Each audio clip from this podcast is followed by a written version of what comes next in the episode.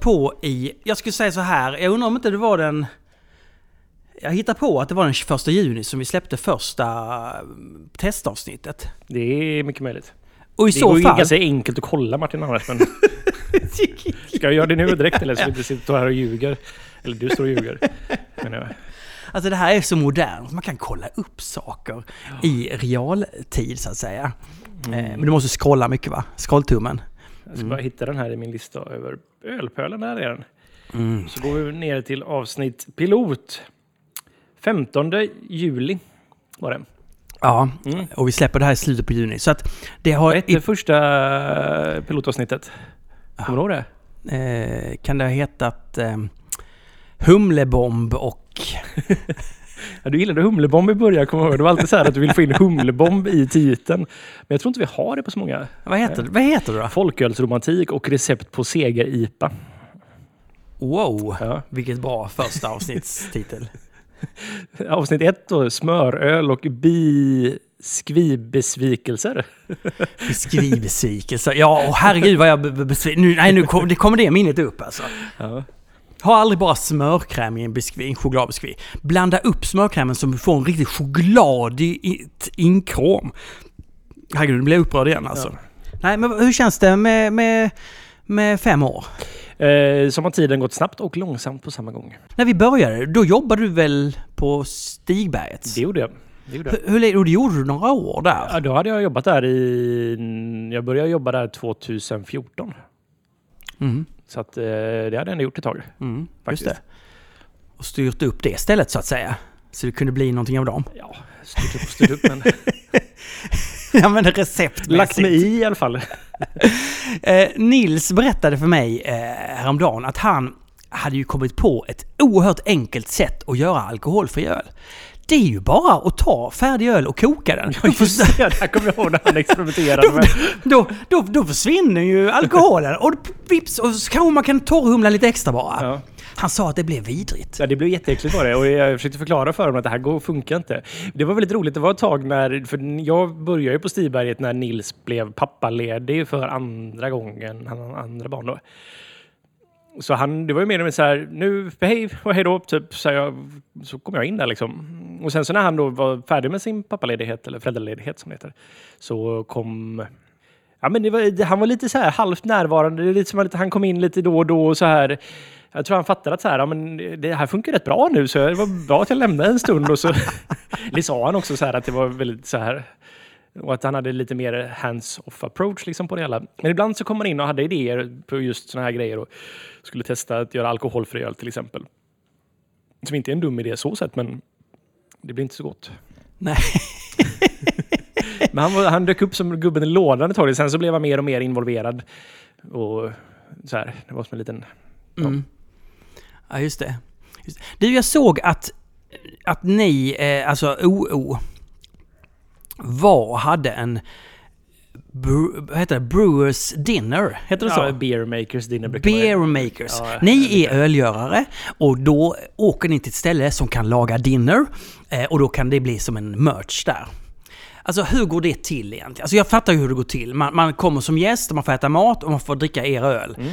Och hur mycket berättar du om ölen? Och hur mycket Eh. vet du egentligen? Ja, det, det varierar. Nej, men, eh, ja, men som i järnbruket då, som vi gjorde det här senast med, och som vi gjort en gång tidigare för ett år sedan ungefär. Det är ju väldigt enkelt. Är, jag gillar järnbrukets mat väldigt, väldigt mycket. Om man ska äta kött någon gång om året så ska man gå till järnbruket och äta kött där. De Mm. behandlar det med väldigt mycket respekt och det är fantastiskt gott. Man har lite matkoma dock efteråt och sådär. Och känner sig medtagen någon dag efteråt. Mm. Men det är jätte, jättegott. Och framförallt så är det väldigt mysiga lokaler också. Jätte, du har varit där också. Alltså jag ska dit, eh, förmodligen släpps avsnittet idag när jag ska dit. Ja, ja okej. Ja. Ja. Nej, men eh, så att det, de skickade en lista på vad de tänkte som ett meny, som meny då. Så det var, vi fick fem rätter. Mm. Och så satte jag och Erika oss ner och så med Olof också och så diskuterade vi och så Alltså öl till mat är ju lite svårt faktiskt. Jag, alltså, jag gillar att dricka öl till mat.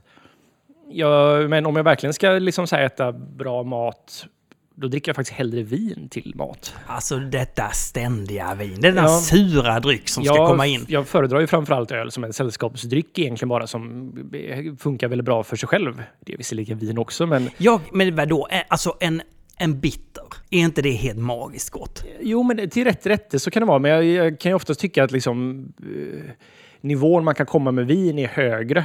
Mm, Okej, man men nu är det med- öl vi pratar om. Ja, då, det är öl. Det är det. Men då, då, jag skulle gissa att ni kommer inte med några överhumlade grejer alls. För, för det kan ju inte passa till mat. Ja, men vi kom ändå med två humliga produkter gjorde vi. Ja. Men eh, resten fokuserade. Och det var lite så här, vi, vi hade så här lite, vi var inte oense på något sätt egentligen, utan vi var som att så här, ja men till första rätten var en eh, rökt makrill och där tänkte vi så här, ja, men jag tänkte att där funkar ju Pivot Pills väldigt bra. Ja. Och Erika tänkte att ja, men Porter Porter borde funka till det. Och det höll jag också med om, så vi gjorde faktiskt ett upplägg om att vi valde varsin öl kan man säga till varje rätt. Wow. Så att jag och Erika då presenterade varsin öl som vi själva hade valt. Nej, så ni hade två olika öl till varje rätt? Ja, men faktiskt. Genial! Ja, men Det här gillar jag. Därför att, du, nu ska jag berätta en grej för dig. Vi, vi, vi stannar lite här och så tittar vi in i min värld. Och det är att jag... Jag tycker inte om komplexitet. Jag tycker om att hitta... Jag hittar den lilla ljusa sanningen kring någonting och så går jag på det. Jag har ju barn. eh, Och ofta kan man behöva vägleda dem. Och, och finns det en ljus väg vi kan välja, då ser jag till att vi tar den vägen. Men jag har en fru eh, som är superstörig. Därför att hon, hon, har öppen, hon har vidöppna ögon och kan se alla delar. De som jag vill blocka bort. Hon kan se, ja, det här kommer också kunna hända, det kommer innebära de här problemen. Men var inte så jobbig, säger jag. Eh, För jag tycker plötsligt börjar det skära i, mitt, i min, min ömma lilla kropp, så skär det i det. Medan hon bara kan ta sig an de grejerna. Jag, jag, jag har lärt mig så fruktansvärt mycket av henne. Och det har varit så jobbigt, men jag har lärt mig mycket om mig själv och om att man kan ibland behöva tänka efter eh, och vidga eh, vyn lite grann. Alltså det, jag, jag, jag, jag, jag ser att vi människor väldigt gärna gör som jag gör. Att man väljer en väg och så tror man på den. Ta det här med att ja, men jag ska rösta, jag ska rösta på, på ett, eh, mm, ett parti som har en mycket enkel lösning på allting. Det är ju perfekt för de människorna som inte vill ha det komplext. Vi lever i ett komplext samhälle, vi är komplexa som människor. Och att då vi värja sig mot det är väldigt mänskligt. Alltså att eh, slippa den här komplexiteten, det förstår jag mycket väl. Och jag förstår de som väljer då till exempel ett parti eller en åsikt som, som gör det superenkelt och som gör att man slipper bry sin hjärna. För det tar energi. Det tar väldigt mycket energi att, att vara så hel. Är du med mig? Jag är helt med dig. Ja. Alltså, det är ju en liten förbannelse att se det komplexa i livet. Liksom. Det Ja. kan ju göra en handlingsförlamad nästan till en gräns att man inte får ju någonting gjort för att Ja, var ska man börja någonstans?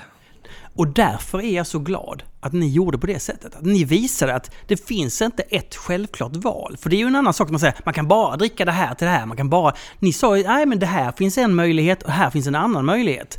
Och hade, hade du fått välja Olle så hade ni också haft en vinmöjlighet. Men nu var det ändå en beer makers dinner va? Så, Ja, ja. ja. Den, den var aldrig på tal riktigt. Att, nej men, eh, och vi tänkte ju, hade lite två olika spår där. Ja. Att det är ju... Så jag, med, typ som den då med pilsner och porter porter då, så gick jag ju mer på att jag tänker att eh, pilsnen kan vara ganska... Det är makrill är en fet fisk. Det är ganska gött att man har någonting lite torrare som med beska som bara bryter av smaken liksom. Mm. Medans med porter porter så är det någonting som kompletterar smaken i och med att den är, har rostad malt i sig och lite som har även det rökiga toner i sig och sånt. Så det var liksom så här, hur kan man tänka på alltså dryck med mat helt enkelt? Men jo, höll ni det hela vägen liksom? Så hon alltid Det kunde vi med... inte göra hela vägen, men Nej. lite så var tanken ändå. Att, så här, så Ja. att det nästa var ju en sparrisrätt med något ankägg tror jag det var. Det var väldigt gott. Och då valde vi ju äkta pils och eh, jag tog spring saison. Mm. Och där blir det mer att två saker som de har lite samma effekt och så där kan man inte riktigt ha det. Men ja, man, får, får hitta liksom så länge det blir gott och att men där kände jag ju mer att liksom äkta pils då, som faktiskt Erika valde, var ju någonting som kompletterade rätten på det sättet att den eh, passade i det medan saisonen hade lite mer av smakerna som passade in i det liksom medan då äkta pils var mer som bara gött att ja, det här liksom funkar med mat, men det är liksom mest för att bryta av och ha någonting friskt till det hela. Men här kan jag tänka mig att det är väldigt bra att du har en bryggarkollega, att ni båda kan diskutera det här. För det här är ju ingenting ni pratar... Det här, det här är ju ganska ovanligt att man pratar om vad ska den här... Nu ska vi göra en öl som ska passa till en viss typ av mat. Det gör man väl nästan aldrig. Utan ni fick ju hitta på nu. Ja, jag, jag tänker väldigt sällan så att det är mat och öl tillsammans. Utan Erika tänker mer så. Mycket, mycket Mm. mer så. Hon är mycket mer... Eh, eller det, det, liksom, det ingår inte riktigt i min fantasivärld på det sättet. Liksom så här, att hur ska det här funka med det här? Utan det är liksom ingenting jag, det är inga spår jag tar. Utan jag Nej. tänker att ölen ska smaka som den ska smaka för att den är god att dricka som den är. Och så finns det möjlighet att den passar till någonting. Så kanske den gör det medans att jag gör inte en öl för att den ska passa med något annat. Liksom. Men jag tänker, där kommer hon ju också från en restaurangvärld i USA där hon skötte deras taproom. Precis, precis. Gå in och lyssna Patreon, ett exklusivt avsnitt med Erika där man får reda på hela hennes resa in i OO-sfären. Eh, Ja, Men sen så vi hade också då eh, Tomahawk, sån här, eh, och så på svensk. Tomahawk. Ja, men det är ett köttstycke liksom, som är väldigt fint. Så de hade Alltså ett indianskt köttstycke. eh, jag vet inte vad det är. Jag är inte så bra på styckdelar. På Är det en djuret. appropriering av det indianska? Kanske det. jag vet Det inte. jag älskar, jag ska säga dig, jag älskar approprieringar. Jag, jag älskar att lajva att vara britt. Alltså, alltså, jag var, låt mig bryta av här och bara säga att jag var på ölstudion igår. Ja.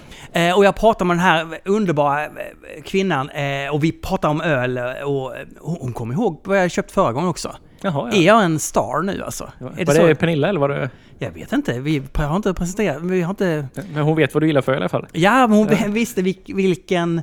ehm, Timothy, la, vilken landlord jag ja, hade... Timothy Taylors Landlord. Ja, vi köpte förra gången. Vad, vad pratar vi om nu? Vi pratar om Tomahawk var det. Ja, och då, då ville jag ha lite eh, brittisk öl. Och då, då kom jag in på det att jag, att jag vill gärna att det ska vara så. För hon sa då att en, en av de här landlord, eh, Boltmaker, Mm. är lite mer amerikanskt humlad. Just det. Eh, och då sa jag, nej men jag vill lajva att vara britt liksom. Jag, jag vill känna att ja, det ska vara lågkolsyrat och det ska vara oerhört brittiskt. Jag tror i och för sig det här att jag var med, med, med Johnny i den här källaren och drack kask. Det har fördärvat mig lite grann. det. Ja, men man behöver ju en liten ingång till eh, andra kulturer ibland för att liksom och som svensk kan jag känna ibland att man är så väldigt lätt ta till sig andra. Vi har liksom Superlätt. Ja. Vi, är så identitetslösa som svenskar så vi gärna bara så här snor en annans kultur och det visar sig på många sätt i samhället kan jag tycka. Alltså, jag det, det är ju lite charmigt faktiskt. Ja, ja, ja. Jag försöker prata franska med Mikael på... Jag, jag kan ju ingenting, men jag, jag vill så gärna eh, prata franska. Ja, okej. Nej, men okej. så att, men, men tillbaka till eh, den här eh, öl, öl, öl och mat eh, kombinationsgrejen. Men där var det så här, det är ju bara ett köttstycke som är så. Ja. Det är hängmörat jättelänge. Det är typ wagyu beef eller vad det heter fast i, från svensk odlare. Liksom så, här. Ja. så den har väl bara käkat någon typ av gräs eller liknande. Jag är ganska dålig på det här så att jag... vi fick en jättefin presentation av kocken. Han är, ett, han är som extremt duktig på det här också. Men det var supergott. Men där kände jag som att så här, där hade vi två IPor då med. Så att Erica hade Evergreen och jag hade New IPA, vår nya IPA. Där kom IPAn in. Vilken, Ja. Vadå ny? Har ni en ny IPA? Ja, den heter New IPA. Gör den? Ja. New Ja. IPA? Vi kan prata om den sen faktiskt. Det Ska vi prata om den? Ja, det kan vi göra. Men vi... Jag, jag, nu tänker jag på Oppegårds. Har inte de... Men New Sweden IPA. Ja. Ni har ju New and Improved IPA. Okej, New... det, det, det är lite... Alltså, jag, jag hade arbets... Vi kan prata om det nu då. Men det är så här, jag hade ett arbetsnamn för jag ville... Som jag kanske pratar Jag är lite trött på New England IPA. Den årliga tröttheten, den kommer eller... Den, Ja. ja. men den har hållit i sig ganska länge nu. Eh, Ja. Och jag, det är som att säga, jag tycker inte det är äckligt. Jag gillar, jag dricker fortfarande ganska mycket New England IPA. Det är inte det, men det med att jag är lite... Jag vet inte, den, den, den, den, den, den, liksom, det är som en vagel i ögat, liksom att den är så här... Eller säger man nagel i ögat? Vad säger man? Du, en vagel är ju verkligen någonting man kan ha i ögat. Ja. Men en nagel låter också väldigt otrevligt. Ja, men någonting som ligger och stör lite så här, Mm. ett hårstrå som ligger i ögat och Mm. så här. Man, Ja. ja. Men eh, så jag, för jag känner lite som att så här, idén med typ som när jag första gången jag gjorde New England IPA var ju inte riktigt det som har blivit New England IPA. Och det, jag vet inte, det känns som att man lite förlorat sig själv på något sätt. Så jag bara känner, men jag vill prova att göra en New England-IPA fast göra den lite mer sansad liksom. Okej, och det är det som är din idé? Jo, en... Precis, så då så här hade jag arbetsnamnet New IPA. Så den var på bryggtavlan så här, vi ska brygga en New IPA eller ny IPA bara liksom. Ja. Som, där jag tänkte då att så här, jag ska ta influenser både från West Coast, det bästa från West Coast och det bästa från New England. Ah, Och vad är det bästa från West Coast? Det är väl talligheten? Men- Pinigheten. Ja, men lätt, alltså framförallt att det är ganska lättdrucket och att det har en beska. Liksom, att det är Väskan, ja. Mm. en lite mer komplett öl på det sättet kan jag tycka att den har liksom en grund, grundstomme. Liksom. I New England IPA blir ju bara munkänsla och eh, arom ibland kan jag tycka. Ja, faktiskt. Ja. Så att så här, jag tänkte, ja, Men men då, vilken så, jäkla munkänsla. precis. Ja. Och det bästa då från New England är ju just munkänslan. Ja, okej. Så jag ville ha det då från New. Men jag vill inte göra den så fruktansvärt mjölkig som det kan bli, att det blir nästan lite tjockt. Men så jag tog den gästen jag använde för New.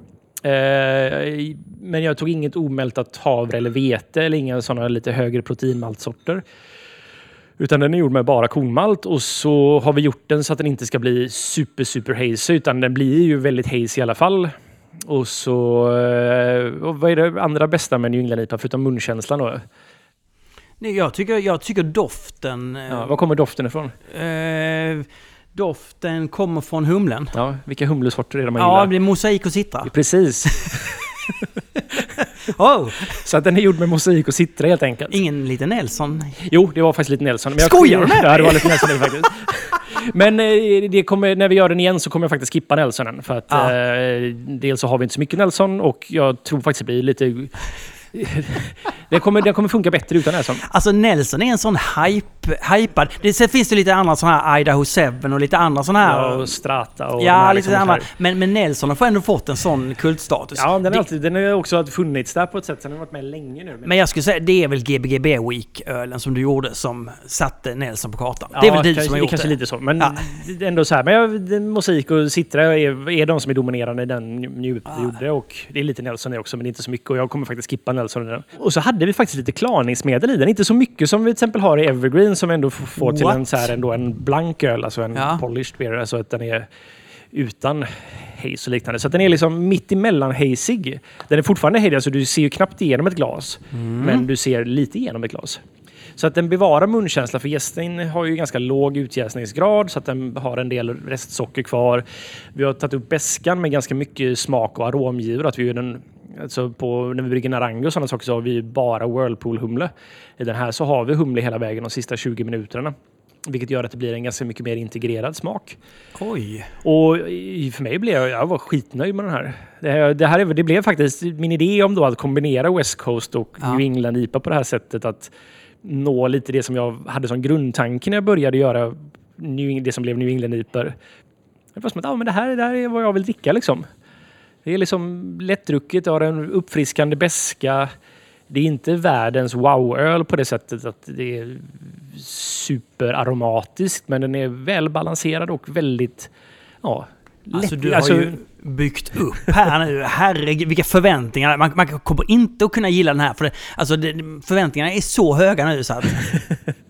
Jag vet inte, men om man gillar väldigt, väldigt, väldigt, om man gillar New England IPA så kanske man kommer bli lite besviken. Om man gillar de här liksom dubbel och trippel med så blir det här ändå, den är 6,4 procent.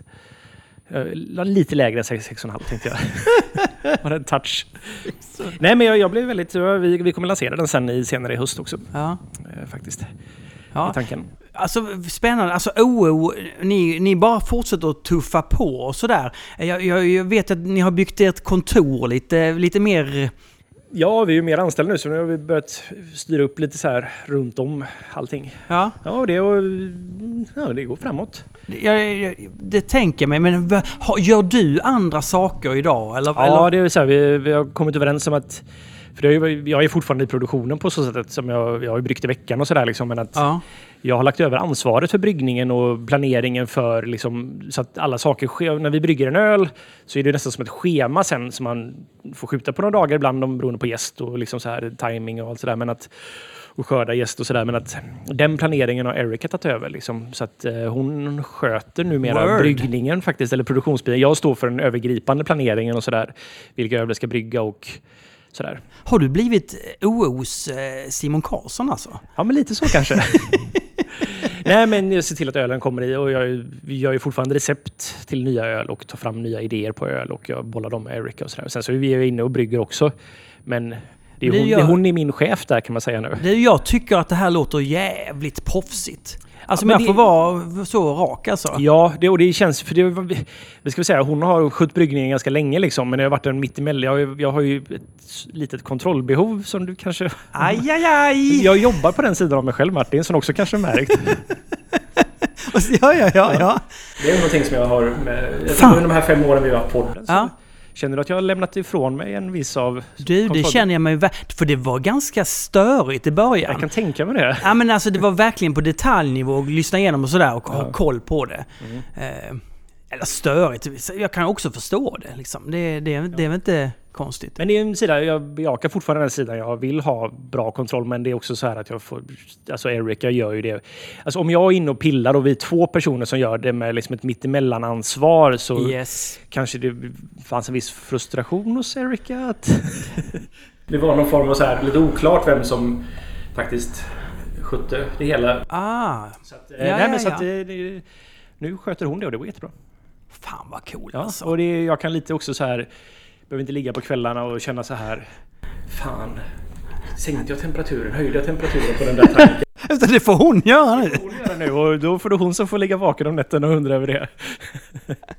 och det är otroligt skönt för mig. Alltså, Nej, jag, sen så är det ju, vi, vi är inne i en fas när vi, ja, alltså vi har ju tuffat på i samma takt och vi ändrar väl inte riktning på något sätt, men vi är ändå så här, ja, vi behöver ju förnya oss själva och så där. Att vi, och då är det som att så här, jag och Olof jobbar mer med liksom, strategin av vad vi ska någonstans. Så det har varit någon form av att lite mer att man, man gör det man tycker är kul tidigare. Nu har vi lite mer att vi kan vara lite eftertanksamma och inte bara göra allting ad hoc så att säga. nej, jag, nu säger jag det här igen alltså. Ehm, I och med att Erika har fått den här otroliga chefspositionen. Alltså nu går man in och blir Patreon. Men varför då? Varför ska jag bli det? Varför ska jag ge er pengar? Jo, för då får man ju tillgång till min, min fantastiska intervju med Erika.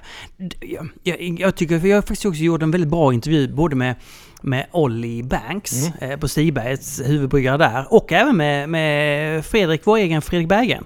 Eh, Ja. eh, och, några, och Jonny. Johnny, ja precis. Det tycker jag blev ett intressant avsnitt på ett helt annat sätt alltså. För det handlar så mycket om det brittiska. Mm. Ja, alltså jag tycker, kan man boka upp Johnny och gå, gå och dricka kask så ska, bör man göra det. Du Alltså. menar att han skulle ha som en form av...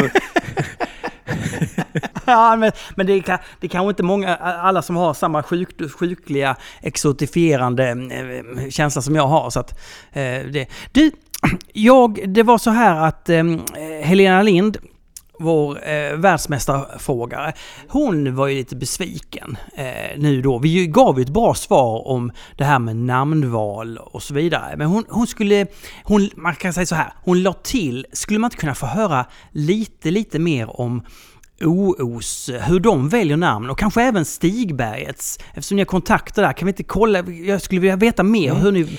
Och hur... Det är väldigt intressant. Det, glömde vi faktiskt. Det är väldigt bra kritik av henne tycker jag Det är faktiskt. klart att det är världens bästa kritik när hon Ja. kommer. Ja. Nej men... Eh, så att. Ja. Hur gör du, Olle? Alltså namn är ju det svåraste som finns. Det verkar ju som att du bara skriver upp det på en tavla och det står new där. Ja, men då ska den heta det. Ja men det, där var det faktiskt att så här, arbetsnamnet så blev det nog så här men fan jag gillar det växte på mig liksom så här Ja. att den bara heter New IPA. Det är lite som så här, det är lite för den är lite av en form av alltså pastisch på New England IPA fast ändå in, eller så här, det är, det är inte den seriösaste ölen jag har gjort helt enkelt. Den är lite mer som att så här ja, jag vill ju bara att den ska smaka så gott som möjligt och göra, alltså det är för mina egna smaklökar egentligen och eh, det, det, passar någonstans med bara New IPA där. Så det var ju ett namn som bara dök upp för att jag skrev in New IPA Ja. på en tavla för att visa att den dagen så har vi chansen att brygga. Så hade jag då ett, en idé om någonting jag vill göra. Men hur går det till alltså? Är det, är det du eller är det, är det Olof eller är det Erika? Eller vem är det som... Ibland har det varit Olof som kommer på namn att han kan bara, det här borde vara ett bra namn på någonting. Mm. Till exempel Ballamundi var lite så, det var faktiskt en av delägarna till OO som sa Ja. det, att så här, ni borde göra en öl som heter Ballamundi. Men Mm. jag tror han sa det till Olof som sa det till mig. Så att Ja. säga. Men Olof kommer också med namnförslag som att så Ja, här, ja, och då ja. kanske inte han har en idé om vilken öl det ens är. Nej. Och så är det lite så här. Det är någon form av så här. Jag är ju alltid på jakt efter namn. Och jag gillar också lite, det har nog varit innan jag började med bryggeri, att man så här kunde ibland komma på namn och affärsidé som passar det sen liksom. Ja. För det är ju väldigt viktigt med hur man namnger öl. Och det var ju, alltså, ja, men till exempel Evergreen som är ett av namnen jag är absolut mest förtjust i. Där kom det sig av att jag jag visste vad städska, städsegrönska är. Det är liksom perenna, alltså de som har blad på sig hela året runt. Liksom, att de aldrig riktigt... Tall, gran. Precis, cypresser och sådana saker. Ja. Men jag hade ingen aning vad det hette på engelska. Så jag dejtade en tjej som var eh, landskapsarkitekt, var men väldigt intresserad av botanik och sådär. Så gick vi runt i Botaniska och tittade på det här och så sa han att eh, så här, det är evergreen-träd det här. Och jag bara så här, every, för det är ju så här, vad, vad fint det är. Och då finns det också en restaurang som vi också åt på väldigt mycket på Stiberget. Och så fort vi skulle göra någon form av så här lite när cheferna skulle bjuda på lunch liksom på Stiberget så åt vi kyckling och oljeregn från Evergreen som låg mitt över gatan som är en av de absolut sunkigaste av sunkiga ställena i Göteborg faktiskt. Men de har en rätt som är helt magisk. Och jag har aldrig riktigt tänkt på det förutom att, så här, att det är ett ganska fint namn. Men där när jag fick den kopplingen då till att ja, ja, det är ju tall och cypresser som heter det och så bara så här, men vänta nu. Jag har ju gått och velat göra en, liksom en klassisk IPA lite mer så här med så här, och det var ju den första, eh, vad ska man säga, förutom 50-50 IPA då, så var det den första IPAn eh, vi gjorde på Stiberget. Eller som OH gjorde på Stiberget då. Ja, just det. Men det... Och då, då, där kom namnet först och så insåg jag att så här, men shit vad bra det skulle passa med liksom, om man har Chinook och Centennial och Cascade och de här lite mer klassiska humlesorterna. Men är det inte så att du alltid försöker ha en sorts betydelse som har verkligen med ölets innebörd att göra? Om du tar Narangi då, Ja. som är, är det en apelsinsort eller är det... Alltså jag vet inte riktigt. Det var ju mer att, för där hade jag idén då på ölen först. Att Ja. jag ville göra en IPA med apelsinzest liksom. Ja. Och, så jag googlade ju runt då liksom så här på vad finns det för... Finns det någonting man kan ta här? Och så hittade jag att det finns ett område i Indien som heter Narangi. Och så bara, det är ju en IPA i Indien. Ja... Så, Så det var då Narang, Narangi-apelsiner finns inte? alltså jag vet inte riktigt. Jag hittade någon form av koppling då minns jag. Men jag har inte riktigt hittat den. När jag googlat på det här igen så hittade jag inte riktigt samma koppling. Så det hade mer med Indien att göra egentligen? Ja, då? men det var någonting om att man trodde att... Det, eller så namnet då, Naranja, så det här liksom... Vi är ju väldigt ensamma att det heter apelsin på svenska. Mm. Alla andra man tittar på så här, det heter ju nästan alltid samma sak. Att det då faktiskt kom från det här området i Indien. Aha. Och att, apels, Mm. att apelsin var döpt efter det. Helt enkelt. Då tänkte jag så här, och Naranji bara ett väldigt... Det låter gött när man säger det. Naranji. Just det. Men, men, vad vi har här är då är ändå ganska förklarande. Om du tar 50-50 så är det Ja. ju Ja, extremt... den är ju extremt bokstavlig. Och det, Ja. så, jag är ju så. Jag gillar ju väldigt rak och tydlig. Jag gillar ju lite... eh, Dels det är väl när man har en väldigt romantiskt namn på ölen, liksom, eller så här, men jag gillar korta, koncisa namn. Mm. Ändå så här, som är så här att de kan betyda mycket med lite. Liksom. Och ni har väl egentligen aldrig satt några putslustiga namn? Nej, jag, alltså, jag har inget emot det på sätt och vis. Lite? Lite. Jag tyckte det var en liten överdrift i ölvärlden. Jag var ju alltid väldigt så här... Det, lite så här lillgammalt överseriös med allting. och då kände jag så här att fan, jag vill att öl ska tas seriöst liksom. Det här, man ska inte skämta bort det här. Och jag tyckte det var lite för mycket så här putslustigheter inom ölnamn. Men kan det, bli för, kan det bli för komplicerat? Alltså Karasmatico, är inte det liksom lite... Det är ju det bästa namnet jag någonsin har. Det är en... Ja, men vad är det då? Ja, men där, där, där var det ju att jag... Eh, där vi hade lite överskott på framförallt kottar och... Eller det var framförallt att vi hade överskott på kottar. Av Humlekottar. Sitter och mosaik. Och så Ja. tänkte jag att man så här, fan vi måste göra någonting i så här sitter och mosaik dubbel IPA så vi får användning för de här. Det var lite så här att det är dumt att de bara sitter där, ligger här och blir gamla. Och det är ju gott med sitter och mosaik, tänker jag också så här. Och då stoppar jag bara in sitter mosaik i en sån här anagramgenerator.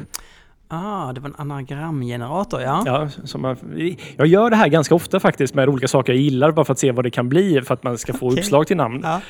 Och det enda som dök upp var karismatico. Aha, Så det är ju ett anagram på Citra Mosaik. Och då var vi bara tvungna att göra den ölen. såklart. Ja, och den blev god. Så det var bra. Men sen så Pretty Pale Ale kom från att jag... Det är en allitteration liksom, Pretty Pale. Mm. Så här att det det låter gött när man säger och jag på den tiden så det var ju en öl jag började som hembryggare att göra faktiskt. Det var ju någon form av så här. Eh, Jag gjorde den två gånger på Platset när den hette Pretty. Faktiskt. Och det var ju så här, det var ju det, var ju det givna valet man skulle göra på den tiden. Att så här, när vi lanserar OO så behöver vi ha en amerikansk American Pale Ale.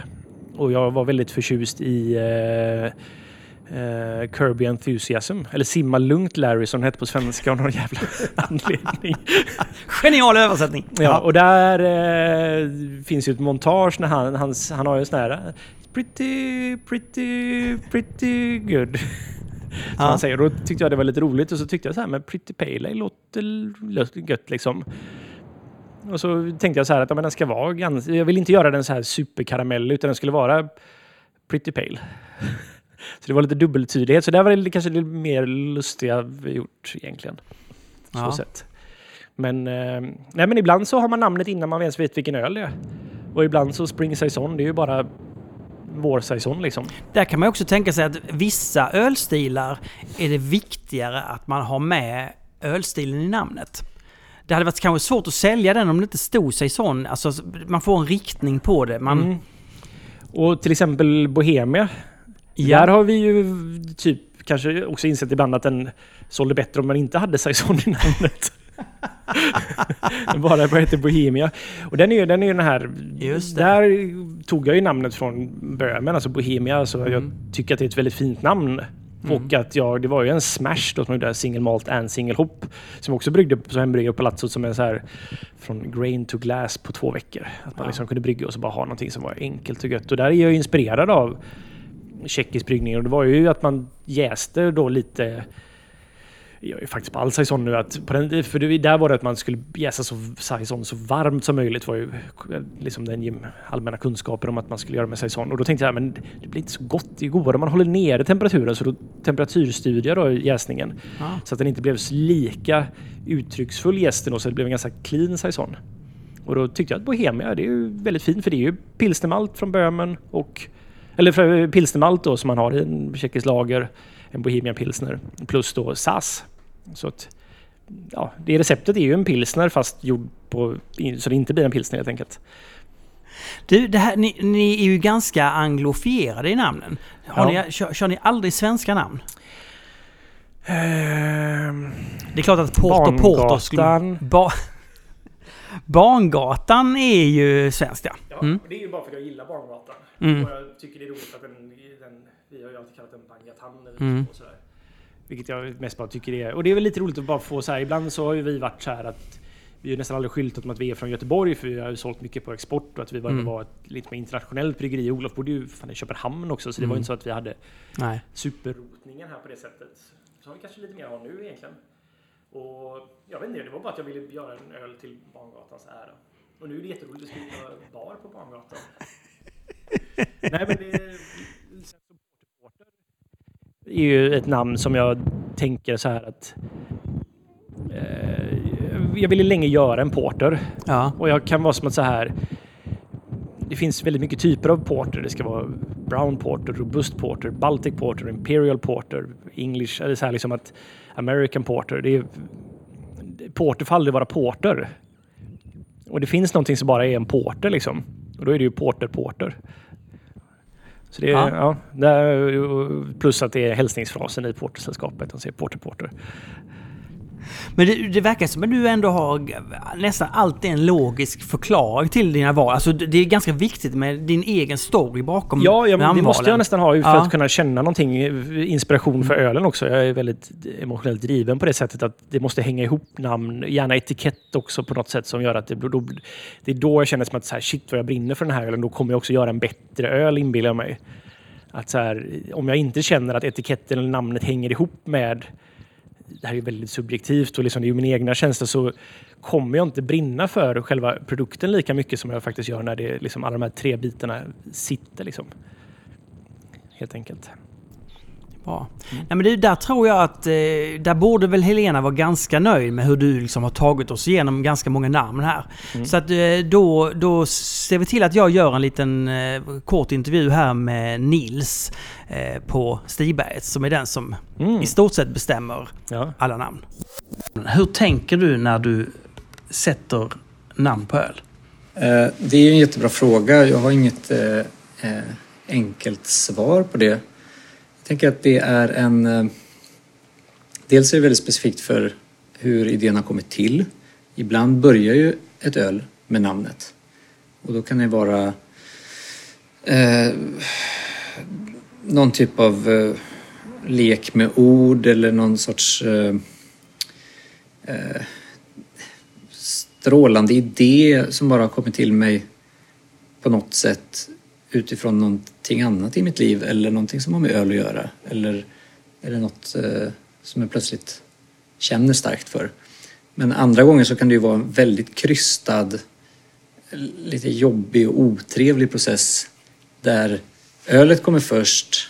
Eh, av någon anledning så har man liksom bestämt sig för att göra ett specifikt öl, någon, någon ölstil eller något samarbete eller någon liksom, det här borde vi testa eller det här är kul, det här vill bryggarna göra eller det här tror sälj skulle funka eller så. Och så landar det lite på mitt bord att um, komma på något. Och då kan det ju antingen vara så att jag försöker krysta fram något fyndigt eller passande och har tid för det. Det har ju hänt väldigt många gånger att det inte funnits tid för det. Det är liksom inte min det har inte varit min kärnverksamhet eh, under mina år på Stigbergets att komma på namn utan det är bara någonting som eh, jag har haft på mitt bord allt som oftast. Ibland kommer det också förslag eller idéer. Någon annan, en bryggare eller någon har en idé och eh, så säger jag kör. Så. Ehm, och vissa gånger har jag faktiskt sagt nej. Eh, när någon... Har du något exempel?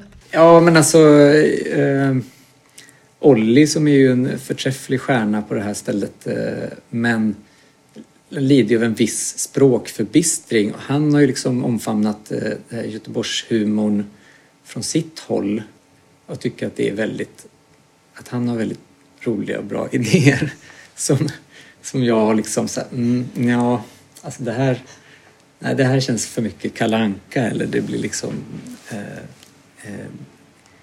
ja, det är en liten språkförbistring där när, när, han ska komma in med någonting på svenska för Systembolaget. Där sätter jag ofta ner foten och använder mitt mandat och försöker styra det. Men jag har fått lite mer utrymme nu också. Men det, det här med, alltså det, vi har ju rätt, det finns ju rätt många ordvitsar som mimosa eller eh, nu kommer den här mm, Anchor Steam, Ann-Kristin och så Var går gränsen liksom? Mimosa var ju faktiskt Ollis idé och det, där tycker jag att han hittade ganska rätt. Men, men var går gränsen för ordvitsar egentligen? Eh, jag tycker ju att det bör...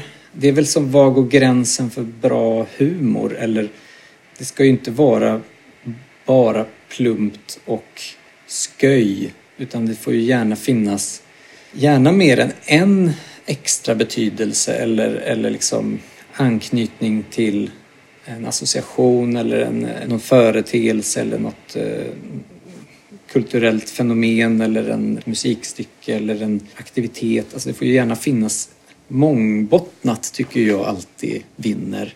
Eh, ju mer komplext desto mer lyckat. Om man skulle ha ett recept så skulle det nog vara det. Att, att det eh, men sen kan det ju vara väldigt skönt att bara lägga allt det där åt sidan som heter ordlek också och köra på någonting som bara är rakt och enkelt. Men jag tycker vi har ju ganska brett spann där. Allt från våran Scandinavian West Coast IPA som har hetat West Coast och Måsen och sånt. Den, eh, den känns ju genuint intressant och rolig för att den har en historia av att vi skulle bygga en West Coast IPA och det var därför den hette så. Sen så blev det någonting annat och så tänkte vi att det är ju West Coast of Sweden. Det så då, så ändrade vi till Scandinavian och så Sen är det inte så många som säger West Coast, utan säger Måsen.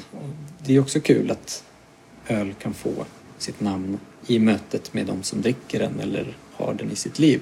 Ja, för slutligen, alltså det här med att sätta ett namn som bara är en beskrivning. Alltså det, det, det absolut sämsta namnet vi har är väl vår apa. Eh, som dessutom heter Apa Amarillo Citra, som bara ska vara en beskrivning. Är inte det oerhört trist? Eh, det är trist. Det är ju helt och hållet Olles fel. Det var han som tyckte det skulle heta så för att den skulle sälja så bra då. Om det stod Amarillo Citra. Jo, men, men det här med, med, är det inte alltid mer roligt att få ett fantasifullt namn som, som sätter tankar igång än att bara kalla det för till exempel Majbock? Vad, vad är det för namn? Nej, men, ja, det kan man tycka är tråkigt men det är också befriande att särskilt om man brygger en, en klassisk öl att, att liksom släppa tanken med konnotationer och associationer och bygga in liksom eh, lockande budskap som om man var en reklamfirma. Att bara, nu bygger vi en majbock för att eh, Lukas vill bygga en majbock. För han, eh, då kommer han loss liksom. Och då kan den väl heta majbock. Det finns inte så många majbock på hyllan. Och det känns bra. Men eh, vi skulle ju inte kunna kalla alla våra New England IPA för New England IPA. Men jag vill också kontra med att just när det kommer till ölnamn som är vad de heter så är ju det som ligger mig varmast om hjärtat just nu som tycker vi lyckats bäst med senaste året det är ju ölet öl. Där har vi ju dragit det åt andra hållet. Att det är ju en absurt rak beskrivning och ett namn som faktiskt liksom beskriver mindre än vad det är. Det är ju, öl, alla öl skulle kunna heta öl på sätt och vis. Men det är ju jättekul istället. Det blir ju som en, också som en sorts humor eller en sorts eh, glädje i hur vi ser på det ölet. Här ska vi göra ett riktigt enkelt öl för alla. Då är det ju just ett öl och då kan det heta öl. Sen att det också liksom leker med Konsums blåvita koncept som jag ju uppskattade väldigt mycket när det begav sig. Och fortfarande ser som en liksom genial egentligen marknadsföringsidé eller liksom Alltså både mot marknad men också liksom hela den, den egentligen politiska tanken som, och sociala tanken som låg bakom den. Att det liksom, det var ju, Konsum var ju en gång ett kooperativ och det, man gjorde ju saker för medlemmarna. Och här ska vi göra något billigt som alla har, har råd med. Är det spaghetti så ska det bara heta spaghetti för vi struntar i marknadsföring och vi struntar i någon som går och smeker eh, vete eller någon som någon solnedgång eller något liksom. Det ska inte vara någon reklam utan det ska vara det är väldigt direkt kommunikation kring vad den innehåller. Det finns ju ett eh, tydligt socialistisk, statskommunistisk liksom, tradition i det. Här gör vi faktiskt bara ett par skor, de heter skor så här ser de ut. Köp. Ehm, nu kramar jag inte statskommunismen i det här fallet men jag tycker att Sveriges... Det är liksom ett tidsdokument också på det som jag fick lära mig hette blandekonomi när jag gick i skolan. Det var liksom, vi är inte bara kapitalister och vi är inte bara socialister. Vi har blandat upp det här liksom. Det är ju det är roligt som kulturhistoria också för Sverige och vad som ja, när jag växte upp på 80-talet. Liksom. Mm. Ja, mycket, så det finns ju mycket i den, fast den är väldigt enkel. Så det, det är det jag menar, alltså att världen, eh, vilka olika världar och eh, tankar och associationer och eh, idéer man får in i ett ölnamn, det kan ju också vara väldigt individuellt. Det är kanske inte alla som tänker på Konsum. Jag är helt säker på att vissa gör det. Vi har ju försökt att inte lägga det för nära det för att vi vill inte göra varumärkesintrång där. Men vi, idén är ju så enkel så att den är genial även ur ett helt annat perspektiv, liksom det marknadsföringsmässiga eller liksom reklamtanken. Den är ju, de träffar ju rätt där liksom 40 år senare. Alltså Nils, det verkar som att du tänker mycket på de här sakerna. Men när man tittar på Stigbergs portfölj så kan man ju också få uppfattning om att eftersom det spretar hyggligt mycket och framförallt har gjort med många olika konstnärer, många olika uttryck, många olika typer av namn. Eh, hur, hur kan man hålla på på det sättet egentligen? Alltså hur har du tänkt kring det? Har du aldrig haft... Varför är det så spretigt? Jag tror att det är så spretigt just för att vi inte har haft... Eh, dels har vi inte haft någon organisation och, och, och liksom tydlig affärsplan och vi har inte suttit ner som en styrelse och bestämt eh, vilka avdelningar som jobbar med vad. Vi har inte jobbat liksom med PR-reklam. Vi har satt en, en heder i att eh, inte betala för reklam, att inte jobba med liksom fasaden som nummer ett eller, eller varumärket som nummer ett utan vi har försökt jobba produktfokuserat. Alltså innehållet i ölburken är ju det som är det helt överskuggande. Och sen så är det snarare ett, ett, liksom, ett genuint intresse, en glädje att få då komma på roliga saker som där man börjar liksom tänka på marknad och mottagande och vad, framförallt också från andra hållet vad vi att få liksom ett kreativt uttryck för någonting. Eh, då har det ju i många fall varit jag personligen som har till exempel suttit och haft någon, något extasiskt tillstånd till någon musikupplevelse eller någon låt och så bara så här, oh, det, det här vill jag ju liksom förmedla. Eftersom jag inte är musiker och jag inte är liksom något annat, jag håller ju på med att brygga öl, då får det ju bli namnet på ölet. Eller liksom, och så kanske jag går till bryggan och säger nu måste vi göra det riktigt, riktigt bra. Det ska vara så här bra liksom, och så ska det heta så här. För att jag vill få fram den här extasiska känslan. Extatisk, ja. Eh, det ska vara fantastiskt på det här sättet. Eller det här ska liksom... Så mycket, mycket ölnamn i vår portfölj är ju hämtade från framförallt musik på ett eller annat sätt. Varför det är så brokigt, det är ju för att vi inte haft någon eh, Ehm, plan och strategi för saker utan det har bara hänt som det har hänt. Det är samma sak med våra ehm, ja,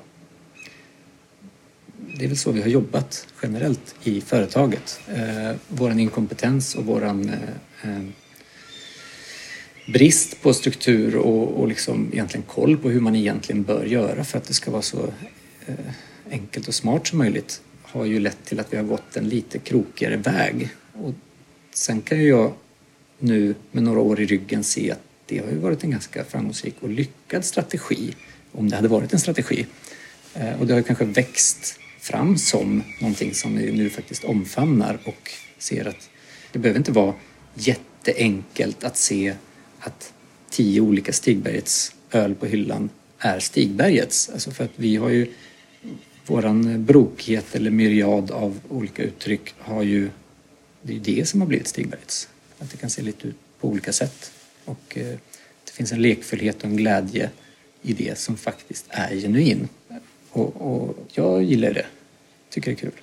Och det, det blir också väldigt fritt för att det betyder att vi kan ta egentligen vilket spår som helst som vi känner för, för tillfället och göra det fullt ut. Det behöver inte passa in i en mall eller en form som är definierad av en eh, AD eller sådär. Det behöver inte vara högsta igenkänning utan det kan få vara, varje öl kan få testa sina vingar i vilken riktning som helst egentligen. Sen har vi ju också förstås haft en liksom intern kritik själva för att det har spretat för mycket och vissa saker har ju liksom sålt mycket sämre än vad vi trott och det kanske berodde ganska mycket på etiketten eller på att det var liksom inte så lyckat då fast ölet var jättebra och sådär. Så att vi, Eh, eftersom vi har jobbat ganska mycket med samma formgivare i i alla fall 75-80 procent av fallen nu senare år så har vi också fått in en, liksom, en stil som känns igen och som får igen. Även om han har väldigt fria både arbetssätt och eh, ja, han hålls ju inte så hårt heller och har ju också jobbat med oss sen start faktiskt. Så han har ju liksom också vuxit in i det här arbetssättet att det kan få vara lite olika. Så det är inte så att du alltid väljer djur? Eh... Som han ska måla? Nej, till exempel måsen, vårt mest kända djur, det var ju någonting som Neil gjorde. Vi hade en annan etikett på West Coast först som var en... Och det var min idé. Det var det här West Coast eh, hiphop-tecknet med tre fingrar som blir W. Fyra fingrar som blir W. Och eh, det tyckte jag var kul att leka med den grejen. Och sen var det nog, eh, det var flera, bland annat Olle, som tyckte att så här, fan, nu har vi gjort det jättebra öl men den här etiketten är inte bra alltså. Och då pratade jag med Neil och sa, kan vi inte få in liksom någonting som är mer svensk västkust på det här? För att det här är ju inte en amerikansk West Coast. Så redan där hade vi liksom börjat förstå att det här ölet är bra, vi vill göra något annat med det. Och då gjorde han en mås. För att han tyckte att, och han är ju britt. Han, han är ju inte uppfödd på västkusten utan hans idé om vad som var typiskt västkuskt var en mås. Och tada, måsen var född. Så blev det med det. Tack så mycket. Tack.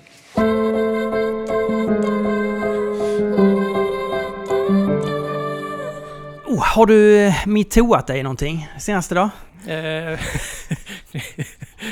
jag hoppas inte det. Du, för, för länge sedan så eh, kom jag i kontakt, så läste jag en bok. Och den, den förändrade hela min syn på saker och ting. Jag såg liksom... Jag såg hur vi eh, män befinner oss i en egen kat- kategori Mm. ovanför kvinnor. Det spelar ingen roll att en kvinna kommer och försöker vara duktig. Därför att... Ja, det spelar ingen roll att hon är bättre än vad jag är. För jag tillhör, jag tillhör skaran män. Och vi jämför oss med varandra. Alltså det är inte ens... Vi blir inte ens... Vi tycker inte ens... Om, om man nu ska prata om konkurrens. Så finns det, det finns aldrig något farligt med att en kvinna blir duktig. För hon är alltid sämre.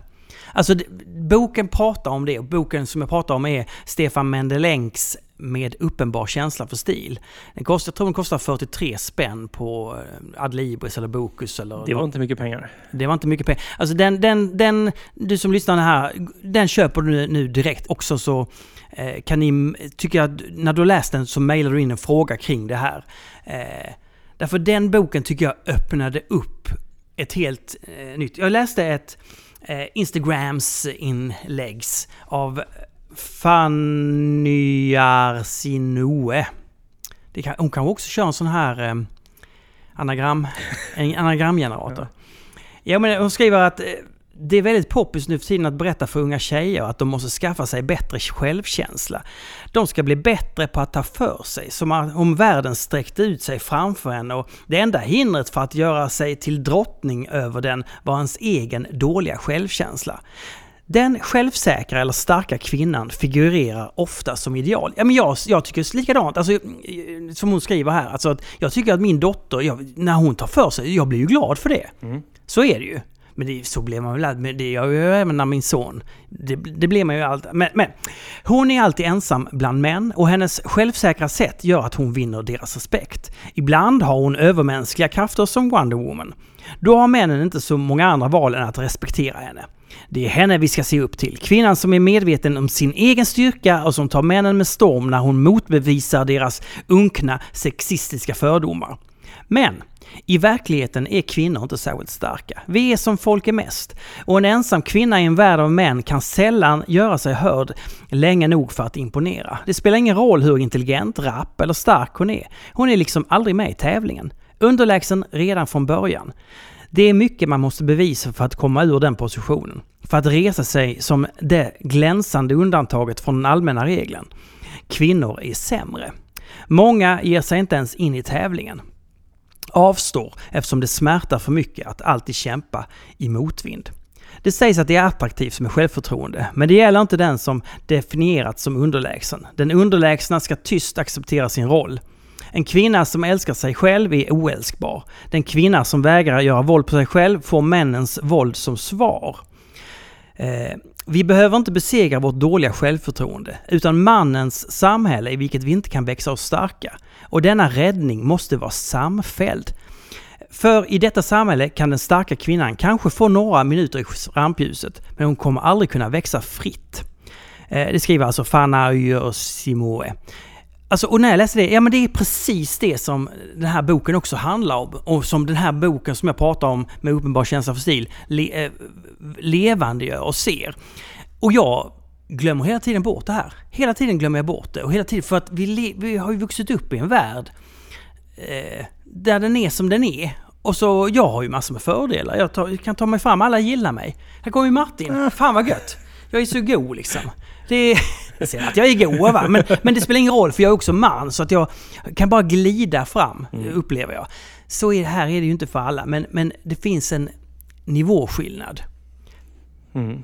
Har jag rätt? Alltså jag, jag, ty, jag tycker bara att det är så intressant och det, jag vet inte hur, jag vet inte hur förändringen kan ske, men det, det, den kommer ju ske så långsamt. Den kommer ju ske långsamt. Men det är ju jättebra att man, på tal om det här med komplexitet och sådana saker, det är att vidga sina vyer och se komplexiteten. Ja, det är jobbigt. Åh, nu fick, fick jag lite huvudvärk här. Nej, men alltså, nej men, och, men, men att lämna... Ja, ja, sen så tror jag ju, hur ska vi kunna lämna det här åt människorna själva att styra upp? ska man inte bilda ett Östtyskland? Jag vet att Fredrik längtar efter ett Östtyskland. Där, där man går in, så som man gjorde i Östtyskland och sa Kvinnor och män är lika mycket värda, därför ska vi ha dagisplatser. Vi är alla kamrater. Alltså man höjde ju på ett sätt kvinnans status. Även om man sänkte väldigt många andra saker.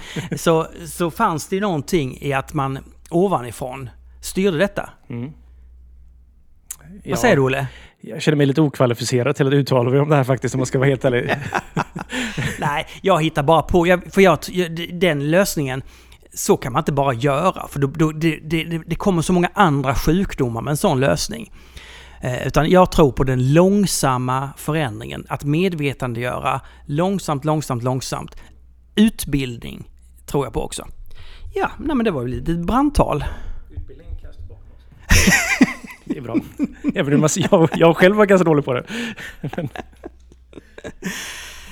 Jo, vi ska ju ta oss an det absolut svåraste av ölsorter idag. Så att, fan, ja. nej, men jag tror det är dags att vi släpper in besten eh, och magikern Fredrik. Nu är det dags för Fredrik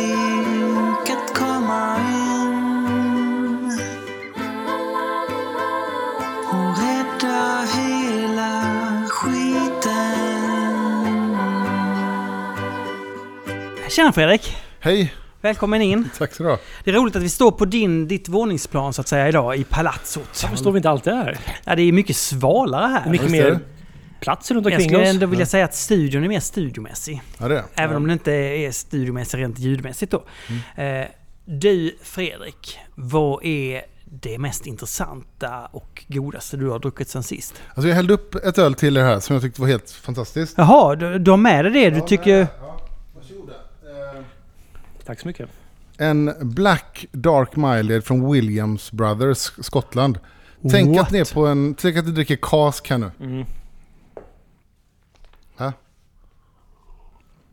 Det här var jävligt gott alltså. sjukt god. Ja. Oj, vad lite kolsyra. Och så har jag värmt upp den och så har jag slått ut kolsyran. Så att det känns som verkligen... Det, det är mycket mer kolsyra annars, men jag har slått ut den nu. Mm. För jag tycker nu blev det som en kaskkänsla liksom.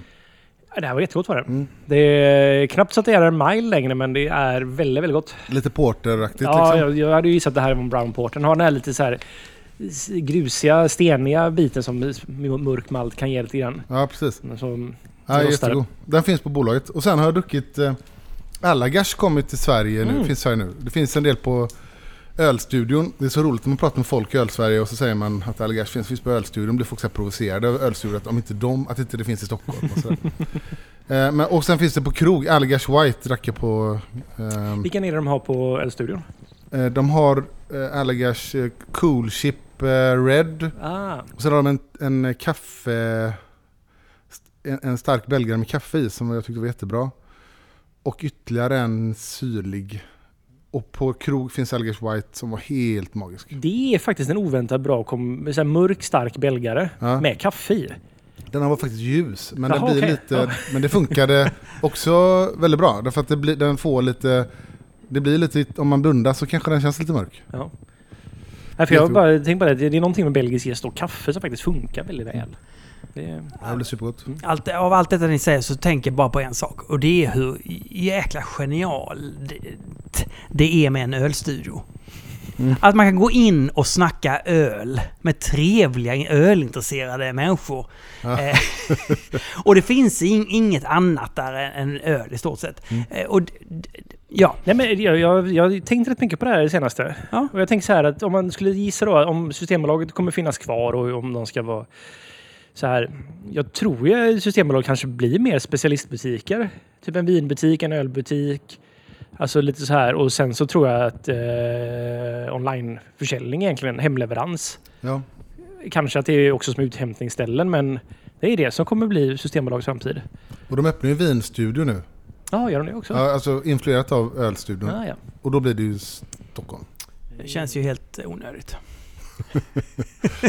Mm. Men vad tror du om det? Att det är så här, kanske att antalet butiker kommer försvinna och det kommer gå över till mer onlineförsäljning? Jag tror också det. Det är, det är ju en jättenaturlig väg. Och jag tänker på det när jag beställer öl från eh, Belgien. 1-3 Gourmet. Eh, det här är inte, inget sponsrat inlägg. Men de är väldigt bra. Och det går skit... Alltså jag, jag kan beställa... Jag Jag har ändå lantbrevbäring där jag bor.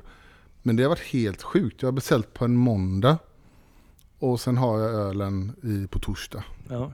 Vi har ju märkt det. Vi har ju Narangi och Bohemia nu i beställningssortimentet. Så då kan man ju får gärna gå in och göra, beställa ett fyrpack av varje. Mm. Men eh, det tar ju åtta dagar. Typ. Ja, och från Belgien tar det tre. Ja, det är bisarrt. Jag tycker det känns jäkligt lyxigt när man får plinget från eh, Systembolaget att nu, nu kan du komma och hämta varorna. Och då bara går man och eh, går till informationsdisken så ko- kommer de ut på en, med en liten vagn och kör och har stoppat ner det i en låda som man bara Ja. går till kassa med. Det, första gången jag beställde så var det ju då att jag köpte Hälsinges alla grejer. Men igår så trillade jag bara in på ölstudion och köpte rökölen och pilsnern.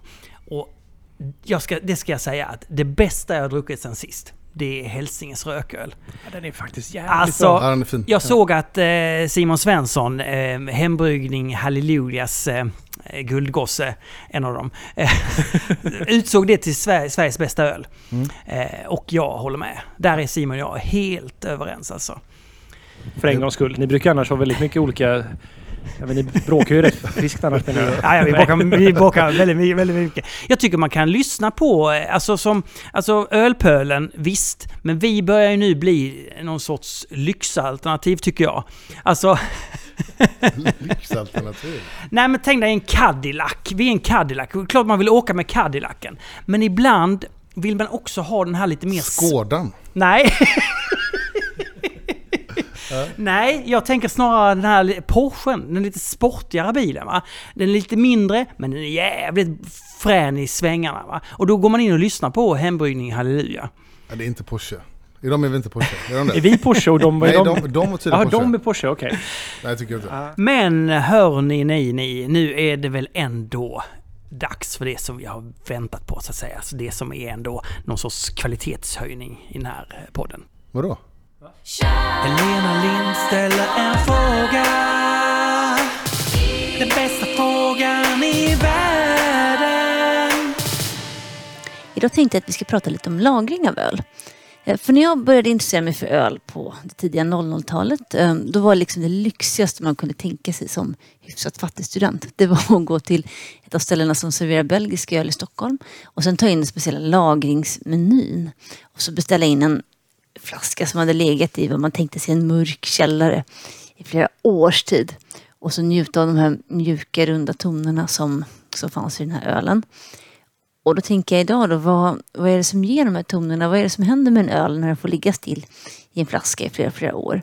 Och um, vilka typer av öl är det som lämpar sig för att lagra? Och har ni några bra tips på hur, vad man ska tänka på när man lagrar öl? Ehm, efter det så kom ju den här fatlagringstrenden där olika bryggerier började lägga all möjlig öl på fat och um, man började kunna lära sig känna igen vilken karaktäristik som, som följde av att ett öl hade legat på ett whiskyfat eller ekfat eller någon annan typ av fat. Och då undrar jag, hur länge har man gjort det här? Är det någonting som tidigare bara har varit förunnat eh, spontanjästöl? Och vilka var det som började göra det här med, med olika andra sorters öl? Och om vi då går till idag, så idag pratar man ju mycket mer om färsk öl. Alltså det är ju, den färska ölen har ju på något sätt slagit ut eh, den lagrade ölen. Och till och med Systembolaget har fått krypa till korset och eh, börja med kylar i eh, åtminstone en av sina butiker för att eh, de här humlebomberna ska bevaras. Och då undrar jag där också, vilka öl är det egentligen som tjänar på att drickas färsk? Och vad är det som händer med en öl när den blir dålig? Vad är det som bryts ner? Och eh, vilka toner och sånt där är det som försvinner fortast? Och stämmer det att en amerikansk öl aldrig kan bli så god i Sverige som den är när man dricker den, dricker den i dess heimat i USA? Ja, där hade vi alltså Helenas fråga om eh, lagring. Alltså om vi börjar eh, med, med det hon ställde, frågan hon ställde först. Vad är det som ger de mjuka tonerna vid lagring? Alltså vad är det man vinner? Vad, vad är det som, vad händer i lagringen som gör att man får de, de mjuka tonerna? Har den legat till sig bara? Är det så enkelt? Den har legat till sig bara lite grann. Ja, det är flera saker. Oxidering. Ja. Eh, beska förloras med tiden. Den går, bryts ner och blir mindre och mindre till exempel. Eh, alltså bara generellt sett så tänker jag så här att jag har ju alltid varit en, lite av en lagringsmotståndare. Wow! Fast det, det är jag inte riktigt det egentligen. Ja, men vi tycker lite olika där. Jag gillar ju lagring. Ja. Jag har ju alltid uppskattat att öl är en färskvara. Och det finns öl som går att lagra och som blir intressantare med åren. Mm. Jag är inte alltid, det är, som det är väldigt få som blir bättre med åren. Nej, det, den ändras i karaktär. Den ändras i karaktären, precis. Och jag har alltid uppskattat att dricka öl färskt och jag har gjort experiment med det här och jag eh, jag och några polare till exempel tog mm, eh, Carnegie Porter och Chimay Blå och eh, hade en gång per år när vi träffades och så drack vi. Och det, det var ju... Carnegie Porter tyckte jag faktiskt den blev bättre med åren. Den, absolut. Den, Den är blev- ganska tråkig nu. Precis, och det är nog en av de absolut få ölstilar som jag tyckte, och det är inget fel på Carnegie Porter från början egentligen, utan den är lite tråkig är den. Men där fick den faktiskt väldigt intressanta smaker ett tag. Chimay Blå blev ju annorlunda, men jag tycker om Chimay Blå färskare faktiskt. Ja, den gillar jag också när den får lite tid. Men, Fredrik, du säger ju en intressant sak att du gillar ju li- liten oxideringston. Ja, hur, hur kommer det sig? ja, men jag tycker att öl kan bli, eller gillar, det beror ju på verkligen vad det är för typ Mm. av öl. Men jag kan tycka att det blev en, det ger en rund, det blir öl kan bli lite runt av det. Eh, Man kan få till eh, en, lite djupare smakbild, en Mm. annan typ av komplexitet och sådär. Och det som händer lite grann, det, det bildas något som heter två, två, nonenal, två nonenal tror jag det heter. Det är någon form av aldehyd som, det är det som påminner lite grann om eh, wellpapp och sådär. Det, form, det, det ämnet utvecklas i lagrad öl, det utvecklas även i, finns i svamp och det finns i lite andra så livsmedel. Och det som är intressant, det finns i åldrande människors hud. så gamla människor luktar samma sak som eh, lagrad öl. Mm.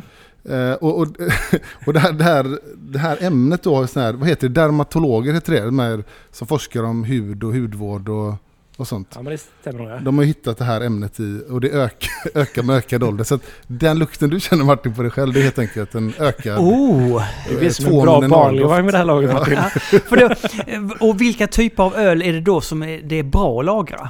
Vilka ge- Alltså jag skulle säga, för att det som, det som är intressant med lagring, det som händer då, som man frågat tidigare, är ju att så här, eh, Maillard eh, ämnen och så här bryts ner och blir någonting annat också. Att det finns någon, en reaktion som sker där. Att, för det är ju så att öl bryts ner helt enkelt under lagring. Att det är ju en, så fort den är gjord så blir den bara, för mig då, alltså jag skulle säga att den blir sämre och sämre och sämre liksom. Och, men i vissa öl så blir ju det här intressant och då skulle jag framförallt hävda att öl med mycket malt Mm. som framförallt har haft då Maillardmalt då, alltså allting som har lite mer Alltså lite högre, eh, antingen rostat eller eh, torkad på i högre då så att man har fått den Maillard-reaktionen i malten från början som sen hänger med i vörten och som sen då hänger med i ölen. Mm. Och sen börjar brytas ner. Och där kan jag tycka att det blir intressant. Mm. Det, oftast håller jag med. Det, oftast det är ju mörka toner, mörka malt, maltsorter som ger... Säg, tycker insats. du finns det några andra Ja, det gör det. Alltså, ja, inte ölsorter, men mer egenskaper. Ett öl som har jäst i flaskan. Eh, Det, den fortsätter ju utvecklas, en någon form av efterjäsning som kan bli superintressant på, över tid. Eh, Och det enda undantaget från det här med mörk, mörk öl, det är ju Lambic och Gös kan ju bli jättegott eh, lagrat. Därför att där, då kan syran avta, den kan rundas av. Så en väldigt syrlig gös kan bli mjukare med tiden och det kan vara Ja. intressant. Och bretten kan ju utvecklas framförallt. Den fortsätter ju jobba i flaskan. Så det är ju levande öl på ett annat sätt. Och jag, alltså det här med att ha jäst kvar, det är ju ändå att man har en man har flaskjäst till exempel. Det gör ofta att ölen kommer hålla bättre för att det äter upp allt syre. Mm. Så att åldringsprocessen sker lite långsammare på ett sätt. Och det får bildas en... eh, Och det kan bilda lite komplexitet i ölen tack vare den efterjäsningen. Ja. Jag vet ju att en riktigt färsk nejpa eh, kan vinna på att lagras en vecka. Eh, Olly Banks säger att man ska vänta en vecka med att öppna den. Ja, jag vet att det här, men är, inte, det här är såklart inte en lagring, men Det är det, inte då, lagring, men jag förstår vad du menar. Att Den sätter sig det ändå. sätter sig lite. Jag har ju druckit ett öl, som ni, ett öl från er som var helt... Jag tyckte det var, jag hällde ut det för det var helt vedervärdigt. En dubbellipa, den här... Ah, vad hette den? Den med en full eh, solförmörkelse. ja, just det, Total Eclipse. Men jag drack den den var helt färsk. Så här, Mm. bara någon dag gammal. Den var skitäcklig. Och sen så drack jag den när den var en månad kanske. Då var den helt annat öl. Det det där är väldigt lustigt och det är ju så här i vinvärlden kallar man det för bottle shock liksom. Eller så här att när en flaska har rörts upp liksom och vad som då händer. Jag vet inte vad som händer. Jag har aldrig försökt läsa mig till vad det här men man snackar ju om det och jag har hört andra bryggare och jag har också märkt när vi till exempel gör en överföring av en New England-IPA från en tank till en Brightberry-tank till exempel. Om jag, då har den smakat bra på tanken den varit då från början. Och så häller man upp den från, efter överföringen då från Brightberry-tanken och så bara så här fan vad den inte smakar som den gjorde. Den är liksom så här, den, eh, den vad ska man kalla den, den är lite busig i smaken. Jag vet inte, det är, så här, det är svårt att förklara. Den är så här, den, Kantig och Ja, spretig. typ. precis spretig och så här, vad, vad fan. Och sen så en dag senare i Brightberry-tanken, perfekt, det smakar bra igen liksom. Det är som att den, någonting har hänt med turbulensen i överföringen och jag upplever detsamma om jag tar en öl direkt från ehm, eh, burkningen, provar, upplever också den kantigheten. Den liksom under flaskningen eller burkningen då blivit omrörd och, den är, och sen så någon dag in eller två så sätter det sig i burken att så här, nu, ja, men nu smakar den som jag vill att den ska smaka. Och jag har ingen förklaring till det här. Det är liksom så här, det borde inte vara så. Nej, jag vet Men inte heller. det är så, tycker jag i alla fall. Ja. Och eh, så kan jag tycka ibland när man har tagit öl hem och inte fått stå i kylskåpet och liksom stabiliseras igen. Att det är så här, också lite kantigt och sådär. Att man, Mm. den ska helst eh, faktiskt få, få lite ro först. Ja, verkligen. Och, Och med, med öl då som är flaskjästa, definitivt. Man ska, jag vill inte ha med sedimentet där. Liksom, nej, och sen såklart lite starkare öl. Klarar ju sig längre, det säger sig självt eh, med lagring. Men om man nu ska lagra, Mm. hur bör man göra detta? Alltså, jag har ju pratat om det här förut, jag har ju väldigt bra exempel på hur man inte ska göra. Du hade det varmt eller Nej, fukt, men varmt, fukt, varmt och kallt och fuktigt beroende på årstid. Alltså det här är, jag har fortfarande sån äh, ångest för det här. Nej, men jag, jag vågar inte ens säga hur mycket pengar jag har köpt öl för som bara är helt förstört. Jag hade en källare, en jordkällare hos eh, eh, en bit från mitt hus. Så att, och, vilket jag tyckte var jättesmart. Och jag var en sån Horder av öl på 00-talet. För jag tänkte det här ska bli så. För jag gillade väldigt mycket lagring då.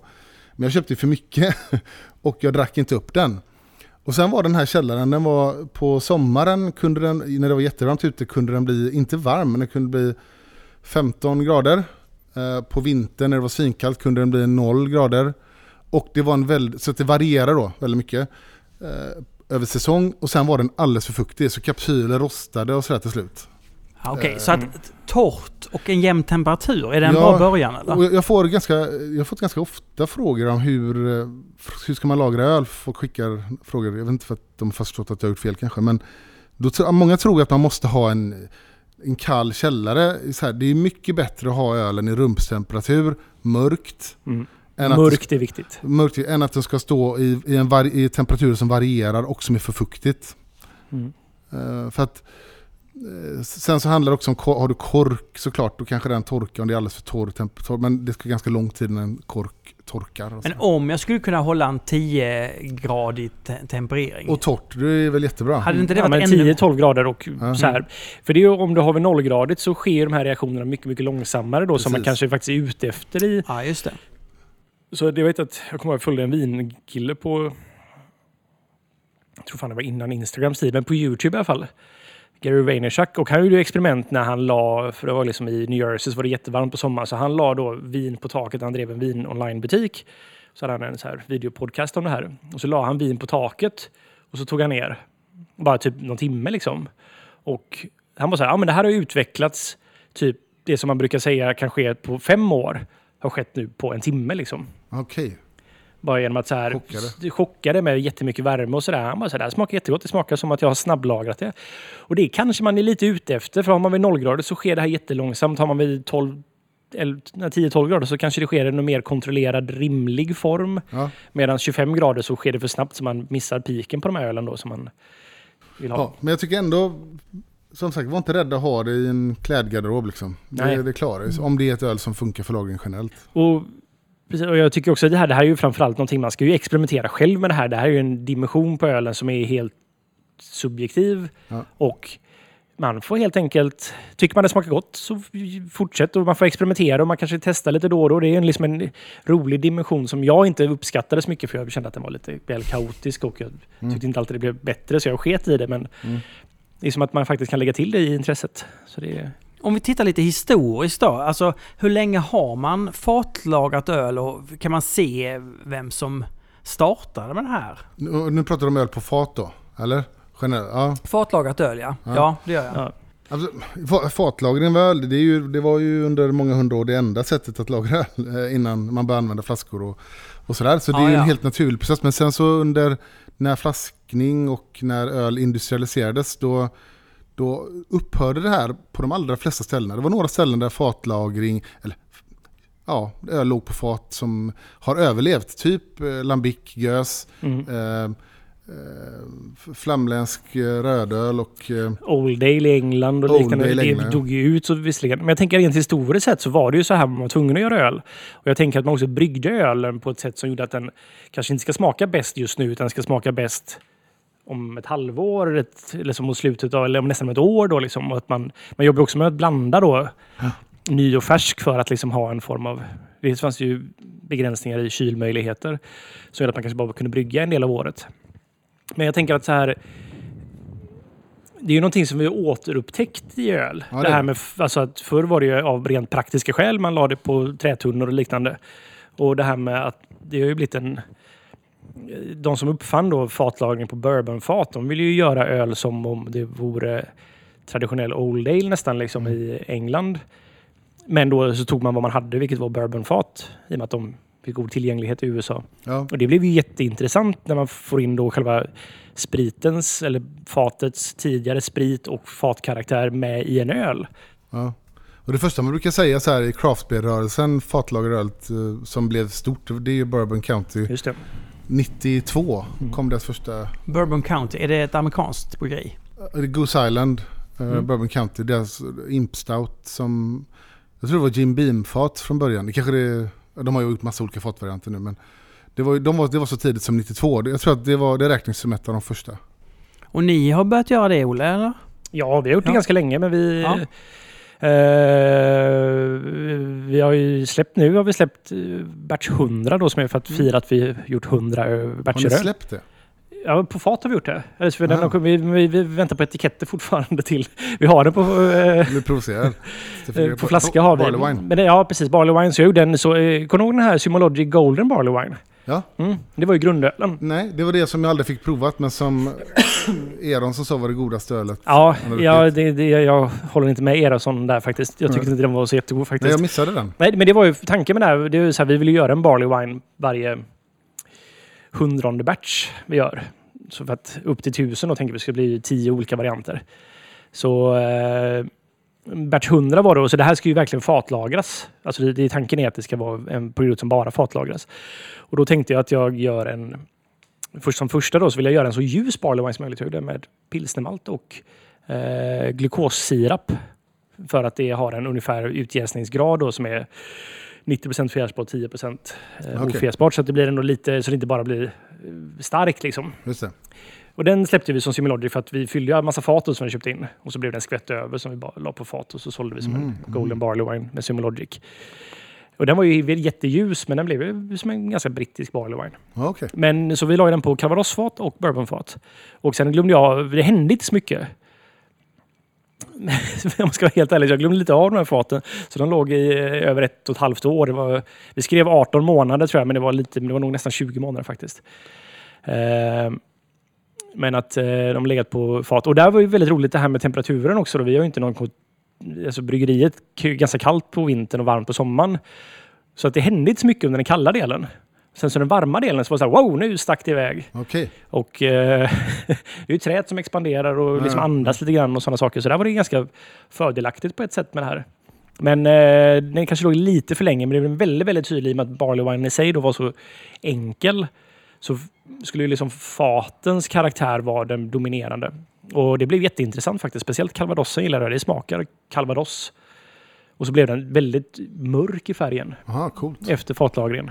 Det, det, det verkar ju som att väldigt många svenska bryggerier idag håller på med det här. För att det finns något spännande med det. Och, Det är, det är jätteroligt tycker jag. Det är verkligen att eh, alltså där blanda in ålder och eh, process då med, eh, alltså att använda faten som en ingrediens nästan. Sen undrar ju Helena, vilka öl är det som tjänar på att drickas färskt? Och då vet man ju att det är en hazy IPA är ju definitivt en sån. Mm. Pilsner tycker jag också är Åh, väldigt viktigt I färskt. princip, I princip nästan allt, om man ska vara ärlig då, Ja. blir ju, är ju du, färskt. Så när vi pratar om lagring då är det fortfarande en liten så här kuriosa grej som är en Så det liten del mesta, av öl. Det mm. mesta är ju... Och även den ölen som lagras idag är ju kanske gjord för att den ska drickas färsk och vara god. Medan förr i tiden så gjordes öl som kanske inte var så god färsk för att man visste att man var tvungen att lagra den. Men de går att lagra, men så nästan, i stort sett all öl ska drickas färsk. Mm. Sen så finns det då vissa undantag som faktiskt funkar att lagras. Och sen, vad är, det som, vad är det som egentligen händer med ölen under tid? Alltså vad är det som gör att den blir dålig? Är det alltså för mycket oxidering till exempel? Ja. Ja, men eh, ljus och tid är inte bra. Alltså, all, det är biologiska processer, de bryts ner liksom. Och sen till Eh. slut kan ju kroppen försvinna. Det, det är ganska Mm. intressant om du lagrar ett barley exempelvis. Kan som ett, en stil jag tycker blir jättebra med, med lite tid. Eh, även kan jag tycka viss imp stout som är spretig kan må bra av att lagra. Men lagrar du för länge då, då faller den ihop. Så att det blir bara, den blir bara tunn. Ja, precis. Då försvinner kroppen på den. Och det, och det kan jag uppleva händer väldigt ofta med. Därför jag inte alltid tycker att det blir så bra balans på det. När det, Ja. det kan vara intressanta smaker, men det är en dimension som är så här, saknas i ölen som Ja. borde vara där. Men är det så enkelt som att liksom, om man har en gammal, gammal krydda så har den nästan liksom ingen, ingen arom kvar? Eller? Ja, precis. Ja, lite så. Aromen försvinner ju väldigt mycket. Ja. Beskan sjunker också under lagring. Mm. Eh, Så att viss typ av, eh, ett öl som jag verkligen tycker blir bättre av ett, två år bara, det är ju Bigfoot eh, Barley Wine. Den kan vara rätt tuff alltså, när Mm. den är färsk i beskan. Eh, det Barley. kan jag faktiskt hålla. Jag skulle, den lagrade jag själv ganska mycket förr i tiden. Mm. Eh, och, eh, men där upplevde jag det som att den var bäst efter typ ett halvår bara liksom nästan. behöver det, det lite krävdes tid. lite tid men ja, vi bryggde för övrigt en American Barley Wine igår. Jaha, Ja, väldigt influerad av Bigfoot. bra. Jag bara flika in det. Och slutligen, stämmer det att en amerikansk öl aldrig kan vara god utanför USA? Eh, jo då. Alltså jag drack ju den här Two- Hearted Ale Ja. på Brewers Beer Bar. Ja. Nyligen Alltså- eller? Nej, men det var med syrran. Vi var där. Ja. Det, var, det var när den sista omgången av GBGB Week eh, var bryggd, som vi också drack där. Som Ah. var, den var ju helt färsk och den var ju ytterligare något bättre. Men Two Hearted Ale på flaska där var ändå fantastiskt bra. Jag sa det till dig då Olle och du sa ja, de kan brygga, de där rackarna. Men, vi- men lite så, har vi pratat om det här, eller pratat med någon annan om det? Att, ehm, och jag kan ju gilla, det känns som att det kanske finns en liten generation av öldrickare i Sverige som vi blev så lyckliga när det kom amerikansk eh, IPA och sånt till Sverige. Väst, amerikansk västkust-IPA som, som egentligen var lite för gammal och började bli lite karamellig och sådär. Men vi var bara så överlyckliga lyckliga för att, att få det här liksom. Ja. Så att eh, det var svingott och, och, och jag kan ju nästan uppskatta ibland att få en västkustipa som är, egentligen har passerat någon form av fräschhet men den blir sådär god bara. Jag kan fan gilla det alltså. Ja, jag, jag, jag tycker inte det är så gott. Nej. Jag kommer ihåg det här. Jag ska inte hänga ut någon här, men för det var så här... Jag var väldigt intresserad av öl och jag brukade gå till ett café där det jobbade två personer som också var väldigt intresserade av öl. De har startat ett bryggeri idag, som jag inte ska nämna vid namn. Men att så här, och då pratade vi ofta öl där och sådär. Och en av de personerna pratade alltid om så här, ah, jag köpte den här dubbellipan och jag har lagrat den nu i två år. Jag bara så här, vad fan gör du? Drick den där så färskt du bara kan. Han bara, nej men jag älskar den här smaken. Och jag hade väl lite svårt att respektera det då. Mm. Jag kan respektera det idag. Jag, jag pratade i två år, men jag pratade vet det här att lagra dubbel-IPA så att det blir barley wine. Nej men det är Ja. lite så, nej men jag menar med att den är, ehm, ta en, ehm, ah, vad heter den? Uh, Ballast Point, Ja, ja, skalpin. Skalpin. Ja, Nej, är men en- lite för gammal. Ja. Inte att den har passerat sitt bäst före, men det kan jag gilla Den det. kan jag tycka dock har oftast väldigt pigg arom när, den har, när, när jag drack den. När den ja, för Mm. några år sedan när den var... Då tyckte jag att den var... Det var ju nästan så att de måste brygga den i Europa nästan. Ja, jag. Ja. Mm. Ja, den, den gillar jag. Men det är spännande med lagning och man, jag tycker man ska utforska sina egna paletter helt enkelt. Jagge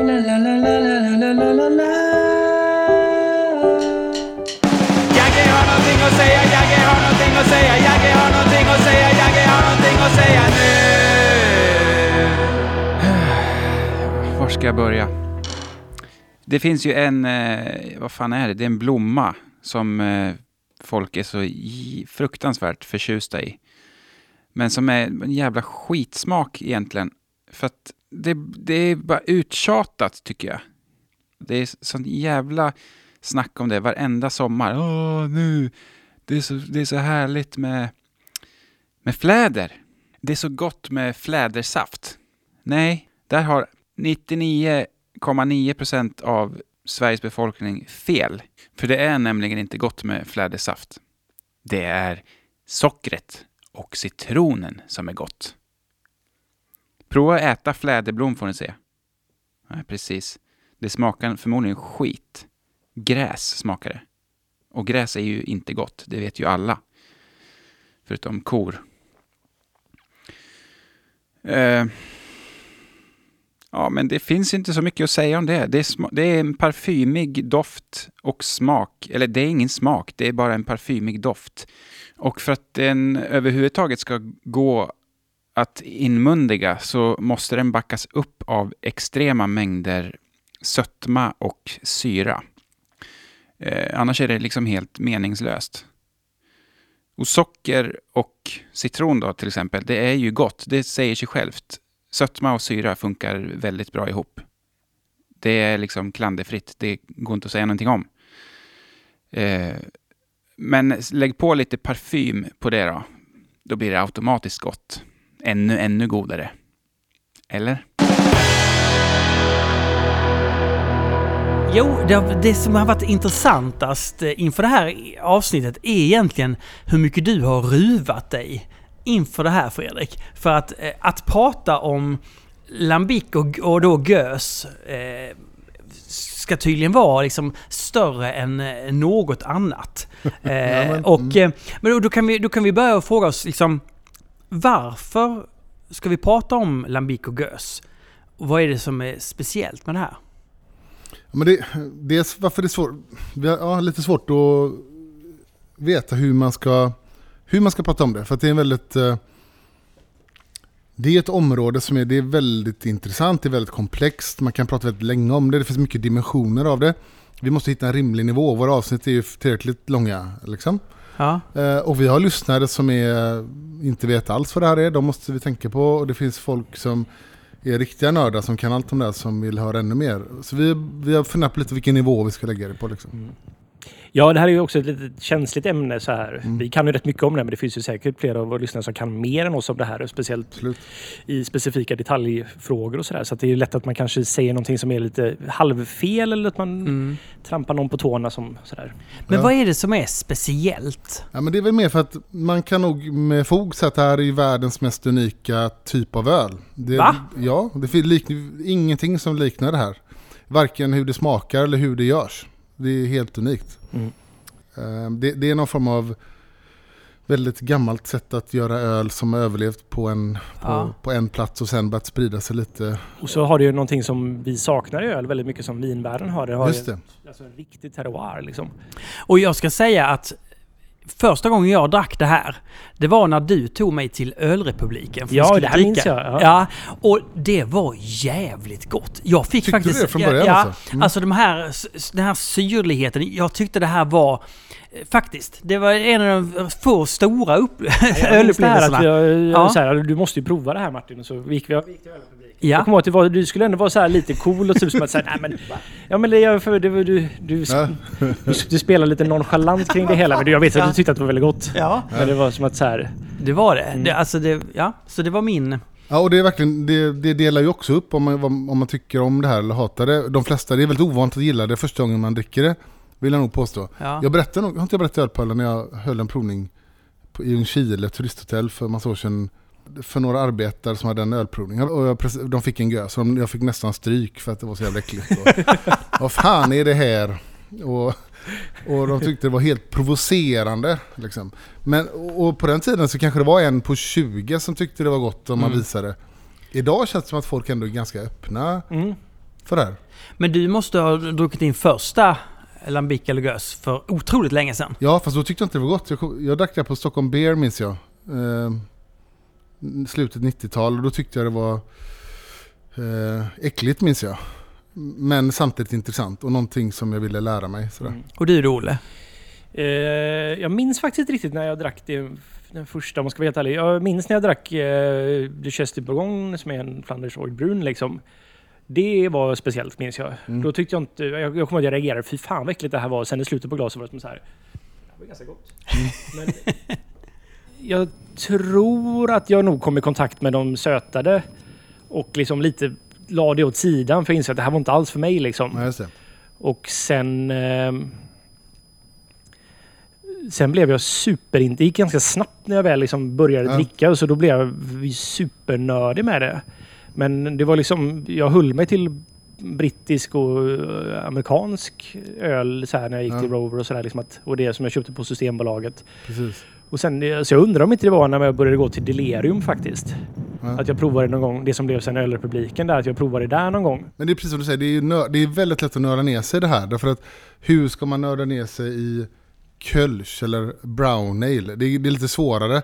Det, det här finns ju en hel kultur kring Lambic som är helt unik. Och då, vi pratade om de här karaktärerna som eh, bara säga, det, Prignon. det, det är beundransvärt att Peter Ensson har kunnat nörda ner sig så mycket i Mile. Ja, ja, hur fan går det?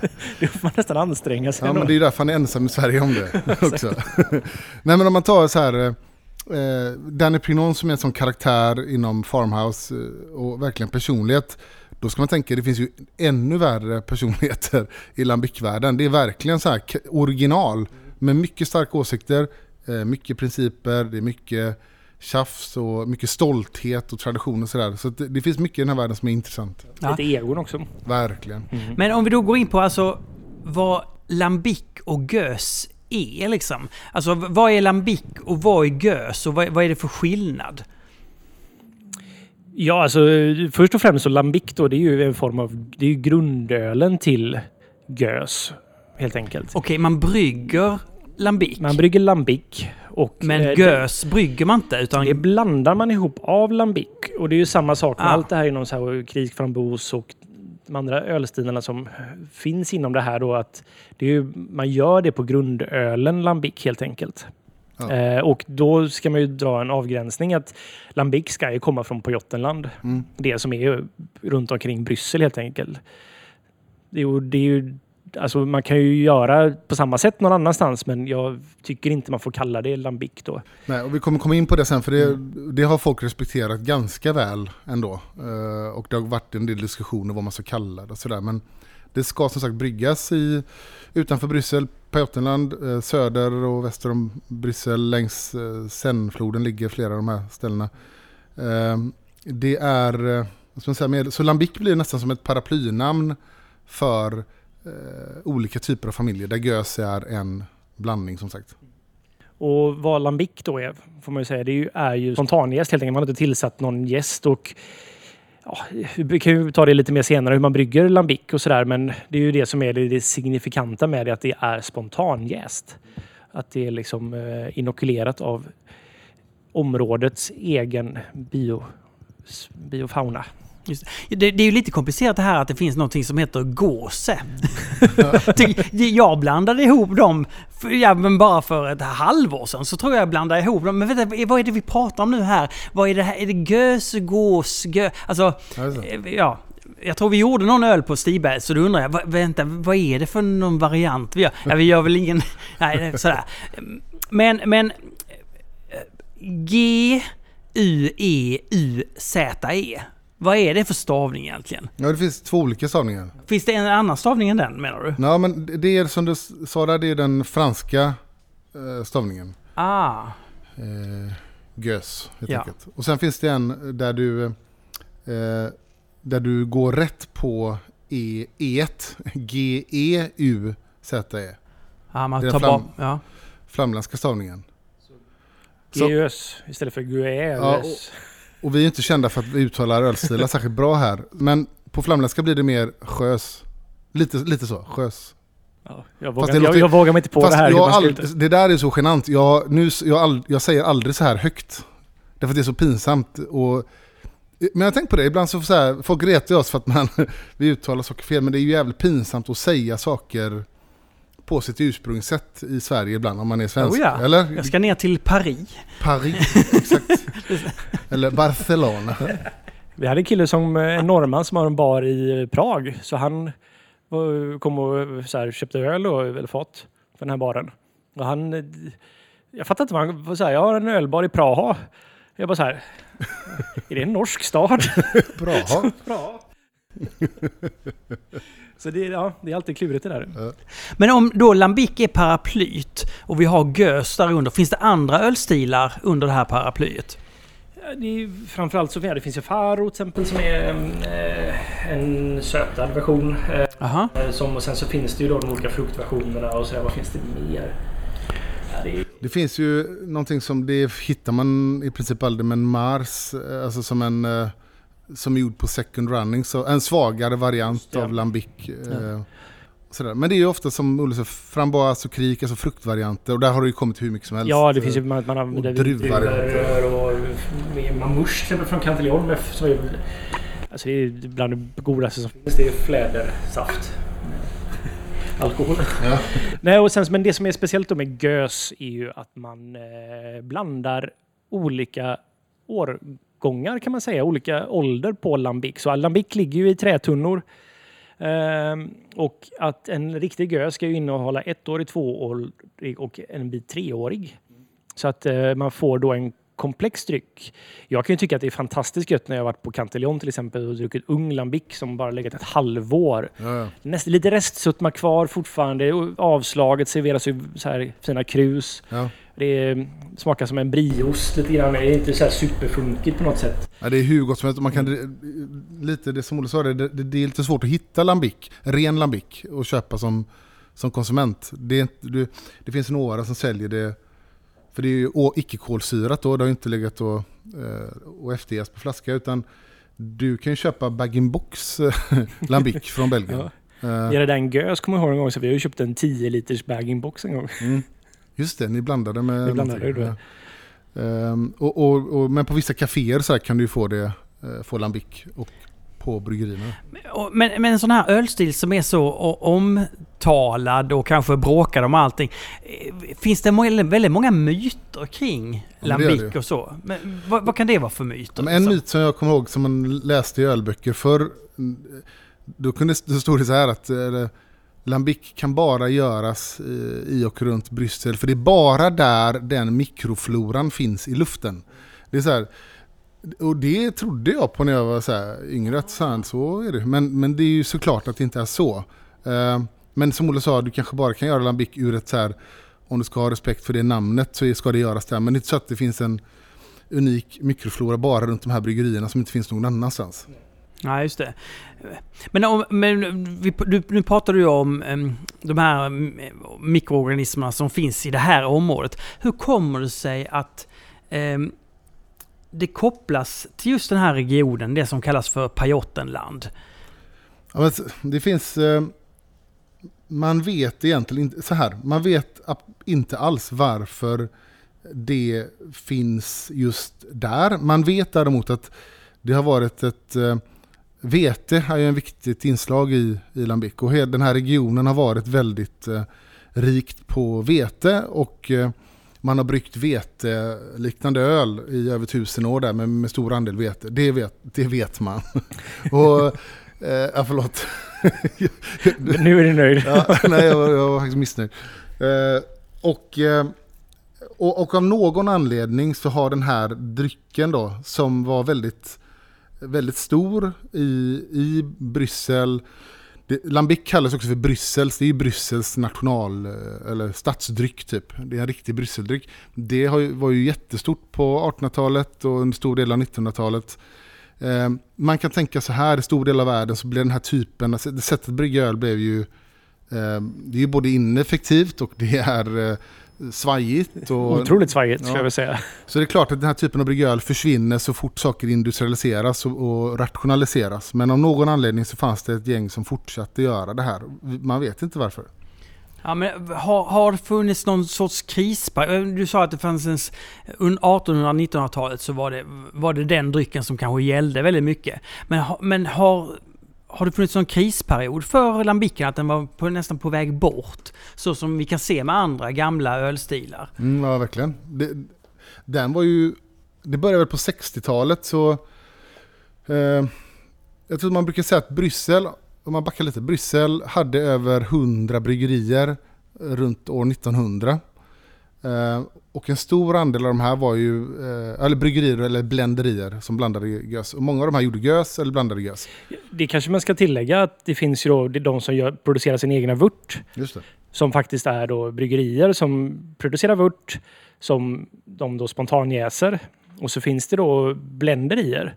Som blandar gös och andra drycker. Men de köper ju då antingen vört eller eh, ung lambic som de själva lagrar och blandar. Och pre- också de också ja, fortsätter jäsa i sina fat Mm. eh, på sitt ställe och det är blenderier. Och sen efter andra världskriget fanns det 50 kvar och sen under eh, 60-talet så började Ja, men det blev den klassiska eh, konflikten mellan unga, vill inte dricka det som eh, de föräldrarna drack. Så gös, den syrliga gösen så att säga, och lambicken eh, försvann ju mer och mer. Och vad de bryggerierna som gjorde den här typen av öl, vad många av dem började göra, det är det här som den stora konflikten handlar om egentligen. De började söta ölen. De började sälja sötad eh, lambic och sötad fruktlambic. Som skulle helt enkelt, som bli, det smakar ju nästan läsk när det är väldigt, väldigt sötat. Eh, och fler och fler gick över till den här typen av eh, eh, sötad öl. Så fanns det ju några som var hardcore och som aldrig gjorde det. Och de som varit mest hardcore det är ju Cantillon. För de gjorde aldrig det. Eh, Nej, så vi hade en kris. Nej, och hur länge var... Alltså, hur illa blev det liksom? Ja, det blev ju jätteilla och så illa att när det fanns, det fanns några personer som ville rädda den traditionella gösen. Sen så kom de inte så bra överens de här. Men det, det var ju eh, Armand de Belder från Drifontänen. Eh, det var eh, Frank Born som drev eh, Born bryggeriet och eh, eh Cantillon. Det det var de tre som egentligen var mest hardcore för att rädda den traditionella eh, lambicken och gösen. Sen finns det här, det här är väldigt invecklat, vi ska inte gå in i detaljer, men vad som hände var att Cantillon sökte ju, när de tyckte att de, de, de var de enda i Bryssel som gjorde riktig, och Bryssel med omnejd, som gjorde riktig gös, på traditionellt sätt bara spontanjäst, eh, då sökte de eh, skydd för namnet eh, gös. Jag vet inte om det här var på 60-talet eller 70-talet. De fick aldrig det skyddet, men de bråkade eh, med flera av de andra bryggerierna om det här namnet. Då. Eh, De fick inte rätten till det. Eh, och- efter det kan man säga att Cantillon har ställt sig lite utanför alla typer av samarbeten. Därför att de tycker att de andra gör inte, de gör fake det säger de ju rent ut då. Eh, men så var det under 90-talet, eh, början på 90-talet var det kanske det var väldigt få som gjorde traditionell gös. Stilen höll på att dö ut. Då, då samlades några, bland annat Frank Born och Armand de Belder och startade eh, Horal, en förening som skulle så här, skydda den traditionella lambicken och gösen. Då. Och få ut, eh, få ut vad det här var och rädda den egentligen. Eh, sen så, och det arbetet gick väl eh, bättre och bättre men det, det är inte förrän eh, senare som det känns som lambic och gös har blivit en stor grej. Och när vi säger senare, du menar se- senaste tio åren eller? Ja, framförallt de senaste 10-15 åren skulle jag vilja säga. Ja, Att det, för lite så här slutet på 90-talet, lite ökat intresse men det var väldigt smalt. Eh, 00-talet började växa mer men ja. den stora hypen känns ju att det är under 10-talet faktiskt. Ja. Och det var ungefär då jag började komma i kontakt med den. Jag skulle gissa att det är runt... Det är nog i och för sig tidigare, eh, alltså mitten på 20-talet. Men det var framförallt kring början på 00-talet som jag tyckte att, oh men shit vad intressant det här är. Ja. Och då kände man ju själv att så här, det var ju någonting, det, det blev väldigt, alltså bland, i ölnördscommunity fick ju nästan att jag, vet, jag tror det var väldigt bra för ölnördscommunity att kunna samlas kring det på ett sätt också. Mm. För att det var liksom, det här är vår egna grej lite grann på något sätt. Så här, det här är vi intresserade av. Eller så upplevde jag lite grann att Ja. det här var liksom en samlande faktor. Att så här, vissa kanske gillar väldigt humlig öl, vissa kanske gillar det här. Men det här är ju det äkta på något sätt. Liksom, att Ja. alla tycker det här är intressant. Precis. Om man, gillar, om man är intresserad av öl på det sättet. Exakt. Jag kan lite sakna den typen av sammanhållning. Nej. Nej. men samman, sammanhållning i eh, ölnörds det är bra att öl har nått ut så mycket mer än vad som det gjort faktiskt. Ja, precis. Men, men vad de gjorde då, den här, bara backa lite, de här Horal, eh, jag tror att det grundades eh, 97, den här föreningen. De sökte om ett sån här eh, skydd eh, i EU. Eh, det finns ju olika så här, skydd inom mat och dryck. Ett handlar ju om ursprung, ett handlar ju om hur det görs och sådär. Och då fick de ett så här TSG-status, det Traditional Speciality Guaranteed. Det är ett, någonting som det inte handlar inte om att det måste göras på en viss plats utan det handlar om tillverkningssätt. Då fick Ode Gös, alltså gammal gös, Ode Gös eller Ode Lambic, det begreppet fick ett sånt eh, av EU, ett sånt eh, skyddsstatus då. Så det var ju första steget mot att skapa någon form av eh, gemensam överenskommelse för vad är en riktig lambic och riktig gös. Det var den här Ode gös eller Ode Lambic. Ehm, och de som gjorde ett sånt öl, de fick ingå i Horal och de fick sätta den här stämpeln på sina flaskor att de var, eh, att de var ett traditionellt lambic-bryggeri. Problemet då, som, som många andra som var utifrån tyckte, typ Cantillon, att ah, men de här andra Lindemans och de här, de, 90% av allt de gör är ju sötad eh, fake lambic. Eh, och så räcker det att de gör en produkt som är eh, Odigös så får de kallas för traditionellt. Så det blev en jäkla massa bråk om det här under lång tid.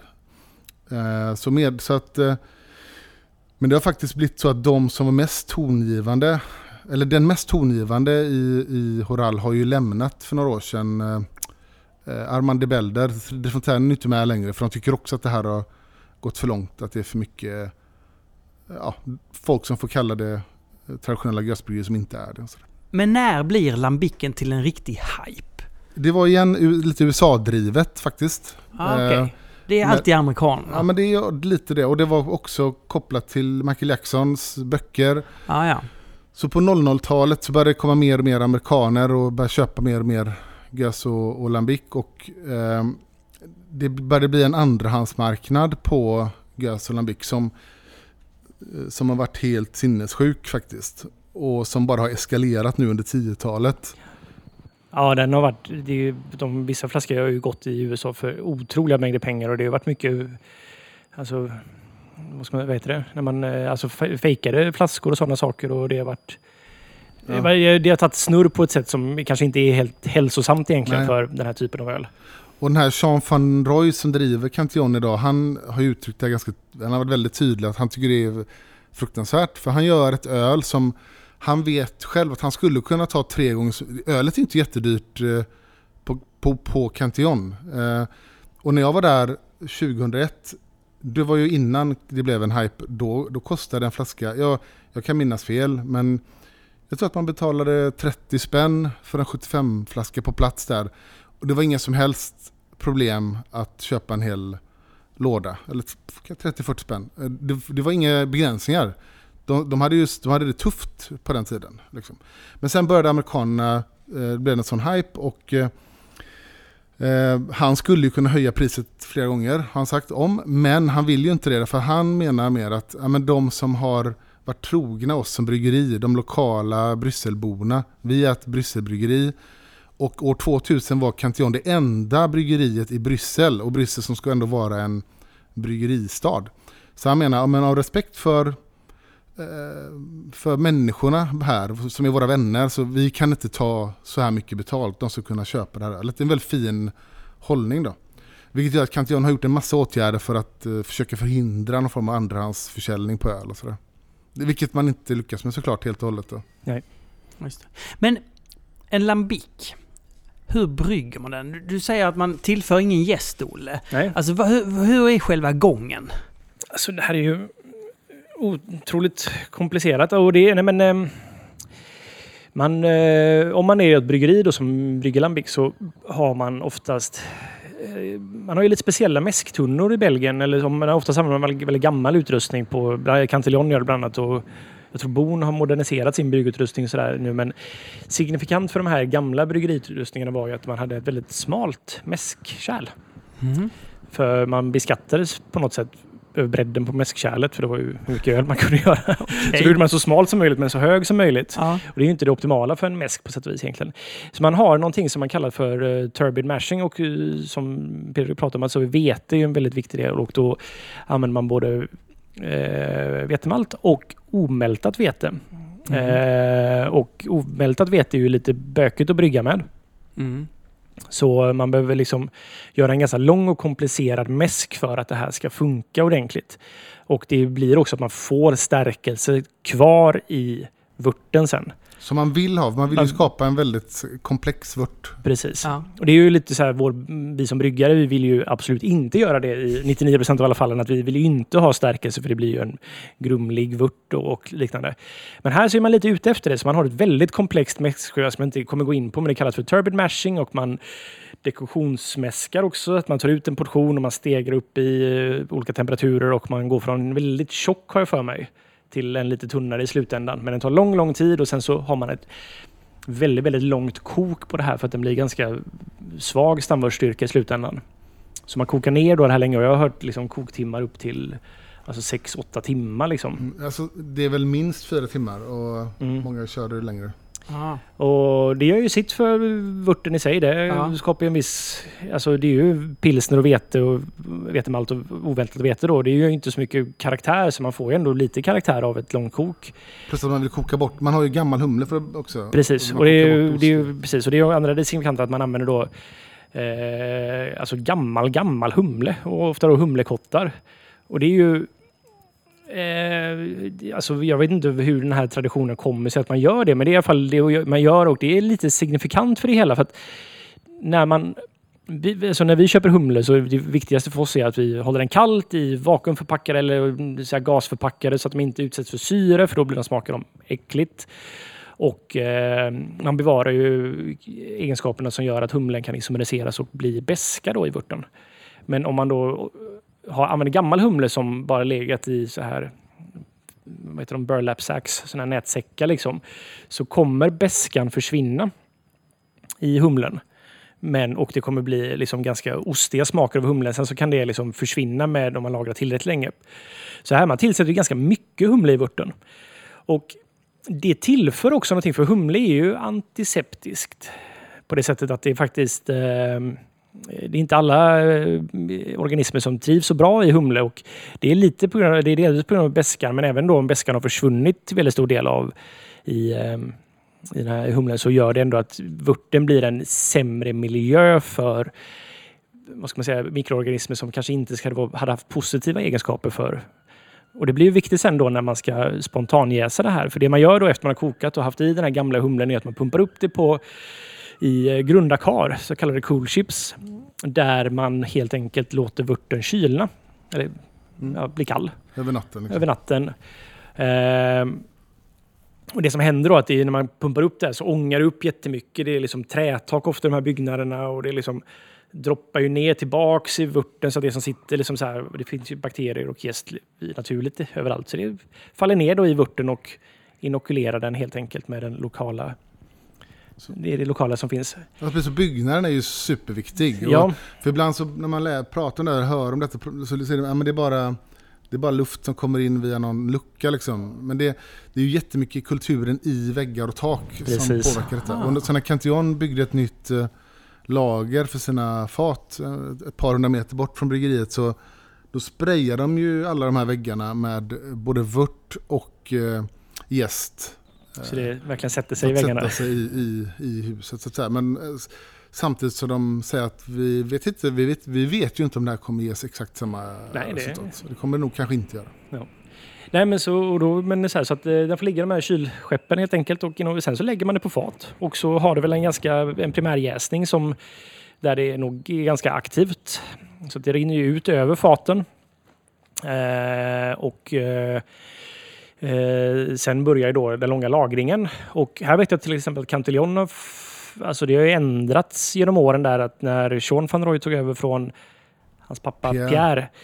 så en av grejerna han började var att han för när man har en primärjäsning så försvinner ju det ges ju över och då försvinner ju en del av vätskan i och då blir det ju mindre fyllt fat och mer kontakt med syre. Så Nu... Surnar det lättare. då blir det mer, då blir det mer vinägersyra av det i och med att det finns mer tillgång till luft i fatet oftast. Eh, det är större ytkontakt för luften helt enkelt. Men alltså, de toppar ju upp då faten nu för tiden. Så att eh, det är efter den här primärgästen att man liksom fyller upp då helt enkelt så att det är hela vägen och då blir det mindre frän syra helt enkelt. Alltså Cantillons öl var ju syrligare förr då. Ja, säger, precis. Säger många. Men, ja, precis. Eh, det här har jag aldrig upplevt, det. jag har nog bara upplevt eh, Nej, jag som kan att- inte heller nej. jämföra på det sättet. Men, Men sen får det ligga i fat och eh, det är här den stora magin är. Liksom att så här, de, det är ju de här personerna som jobbar där och kan den här vörten, eller produkten väldigt, väldigt väl. Eh, så att de... Alltså det är ju inte garanterat att ett fat smakar som det andra fatet. Och vi skulle säga tillägga då att de här faten som används är ju fat som använts i vinproduktion tidigare. Det är ju begagnade fat. Vilket mycket då av själva fatkaraktären har ju faktiskt egentligen försvunnit. Utan då blir det ju bara ett sorts förvaringskärl för där det här får ske. Men det är ändå en väldigt passande för det är en mikrooxidering som sker och det ger näring till eh, olika stammar av Brettanomyces och eh, mjölksyrebakterier helt enkelt. Och det man ska tillägga också är som att det här, det vi pratade om med humlen där då, att den ger ändå en viss eh, effekt i det här så att man brygger ju bara under den kalla delen av året. På den varma delen av året så finns det för mycket i luften som skulle potentiellt kunna göra att ölen inte smakar så gott helt enkelt. Men humlen hjälper ju också till med att ta bort vissa av de grejerna och eh, det som finns kvar då är mjölksyrebakterier, så här pediococcus och lactobacillus som är ganska angenäma. För det där är skitintressant när man brygger. Därför att som Olle sa, man brygger under kalla delen av året. Som, och Cantillon har ju pratat lite grann om det här med klimat, hur, ja, men klimatpåverkan, hur det har blivit varmare helt enkelt. Och hur det har påverkat när man kan brygga lambic. Och historiskt så bryggde Cantillon från säga, eh, oktober till maj.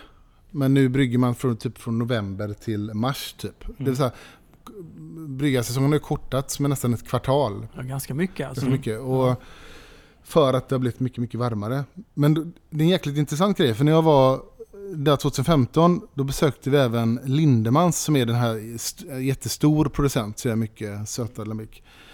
Eh, åkte bara förbi där, eh, hade inte bokat någon träff, skulle bara köpa någon öl.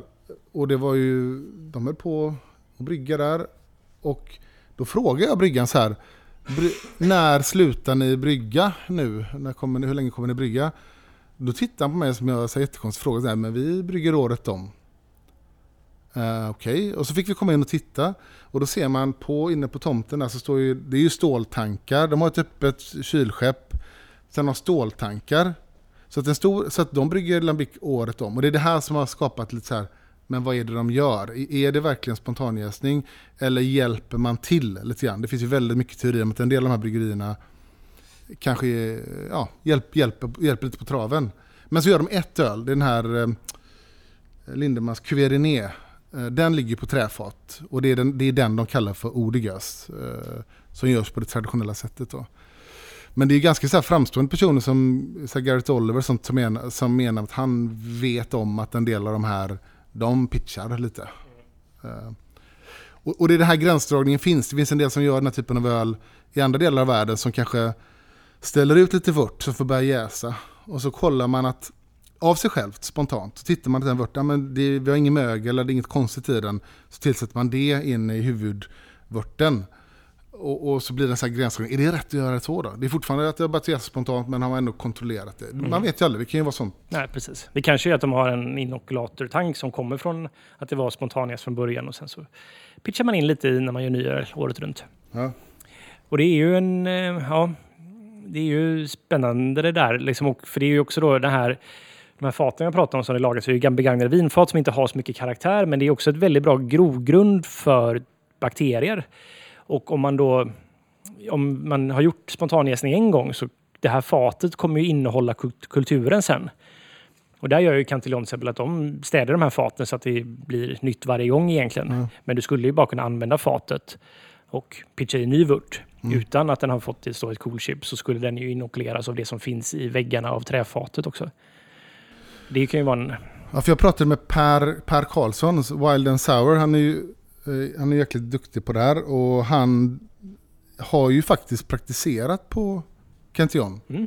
eh, ett par, tre veckor. Och han berättar jätteintressanta grejer. Hur de är superöppna med allt de gör där och hur, det går till. Och, så frågade honom så här, vad var de stora liksom, eh, vad är de stora lärdomarna som du fick där? Ja, men det var dels att när man blandar gös, det, det, det, är, inte, det är inte alls särskilt eh, känsligt för, för, för syresättning. Eh, utan det är ju redan syresatt i princip det här ölet. Eller det, det har redan varit ute, ute efter den processen. Plus att det är lågt pH och sånt saker som hjälper. Då, va? Men så berättade han hur de blandar också Lambic. Och så hade de börjat blanda, han var med och blandade en gös med det någon dag. Så frågade Per så här, men tar du inte ut, för det har man ju sett så här och förstått att en del lägger upp så här, nu testar vi hur mycket ska vi ha av den, hur mycket ska vi ha av den. Men han blandade liksom 4000 liter åt gången utan att sitta och testa i glas sådär. Eh, utan han visste ju precis, så hade Per frågat, men hur kan du göra det? Och så här, Per, you have to know your beer, hade han sagt. Du måste, du måste känna det. Ja. Och han går ju säkert runt och provar olika fat så här, Ja. så han skapar sig nog en mental bild över det hela skulle jag gissa. För då berättade han att då tog han så här 8-9 fat kanske av eh, en ganska neutral lambic. Mm. Eh, och sen tog han kanske ett par, något fat eller två av någon väldigt ek, något som var väldigt ekat, så han ville ha lite den karaktären.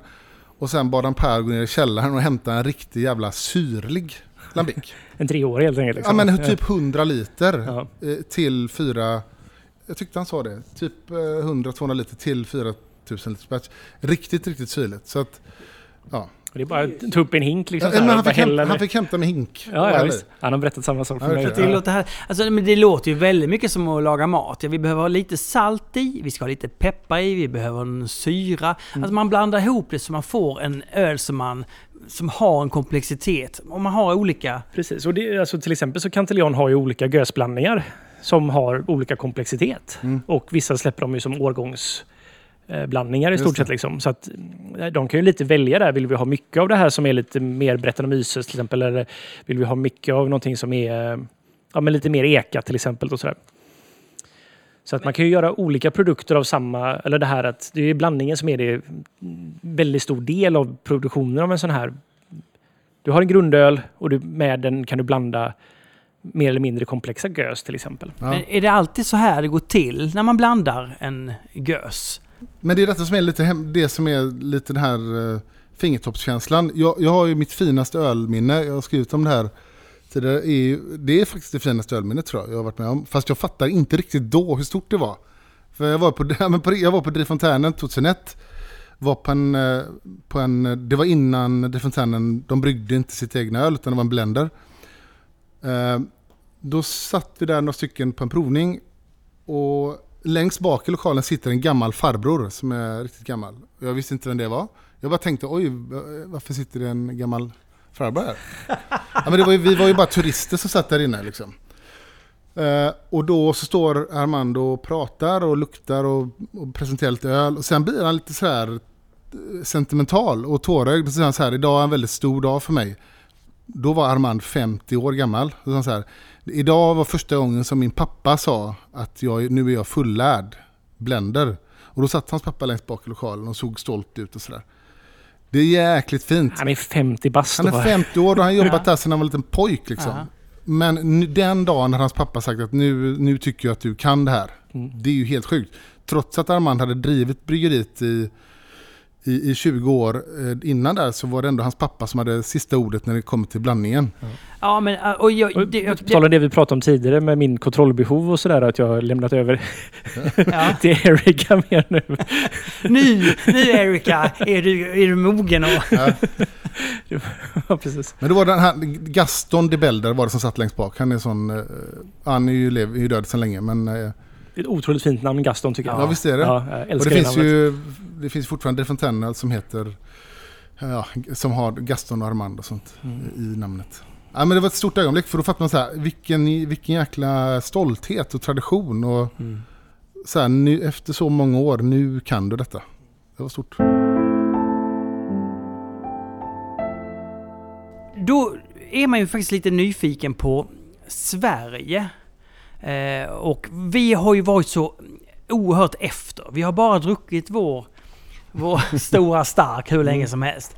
Eh, men Men jag har förstått att det ändå funnits några eldsjälar. Man, man har ju talat om den här Belgoklubben. Det, det kommer ju upp ibland och sådär. Ja. Vad, vad, kan man vad kan man berätta om det? Vad finns det att hämta där?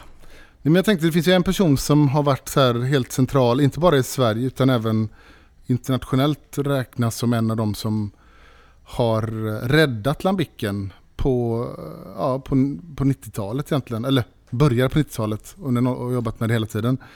Det är ju Stene eh, i Stockholm som driver som franciskaner men som då jobbade på Akkurat och som tidigt kom i kontakt med de här bryggerierna och började ta in ölet till Akkurat. Och Akkurat var ju länge räknats som, en av, eller som världens bästa krog och han har ju verkligen drivit väl intresset för Lambic och Gös. Jag tänkte vi, vi kan väl eh, ringa honom och höra lite.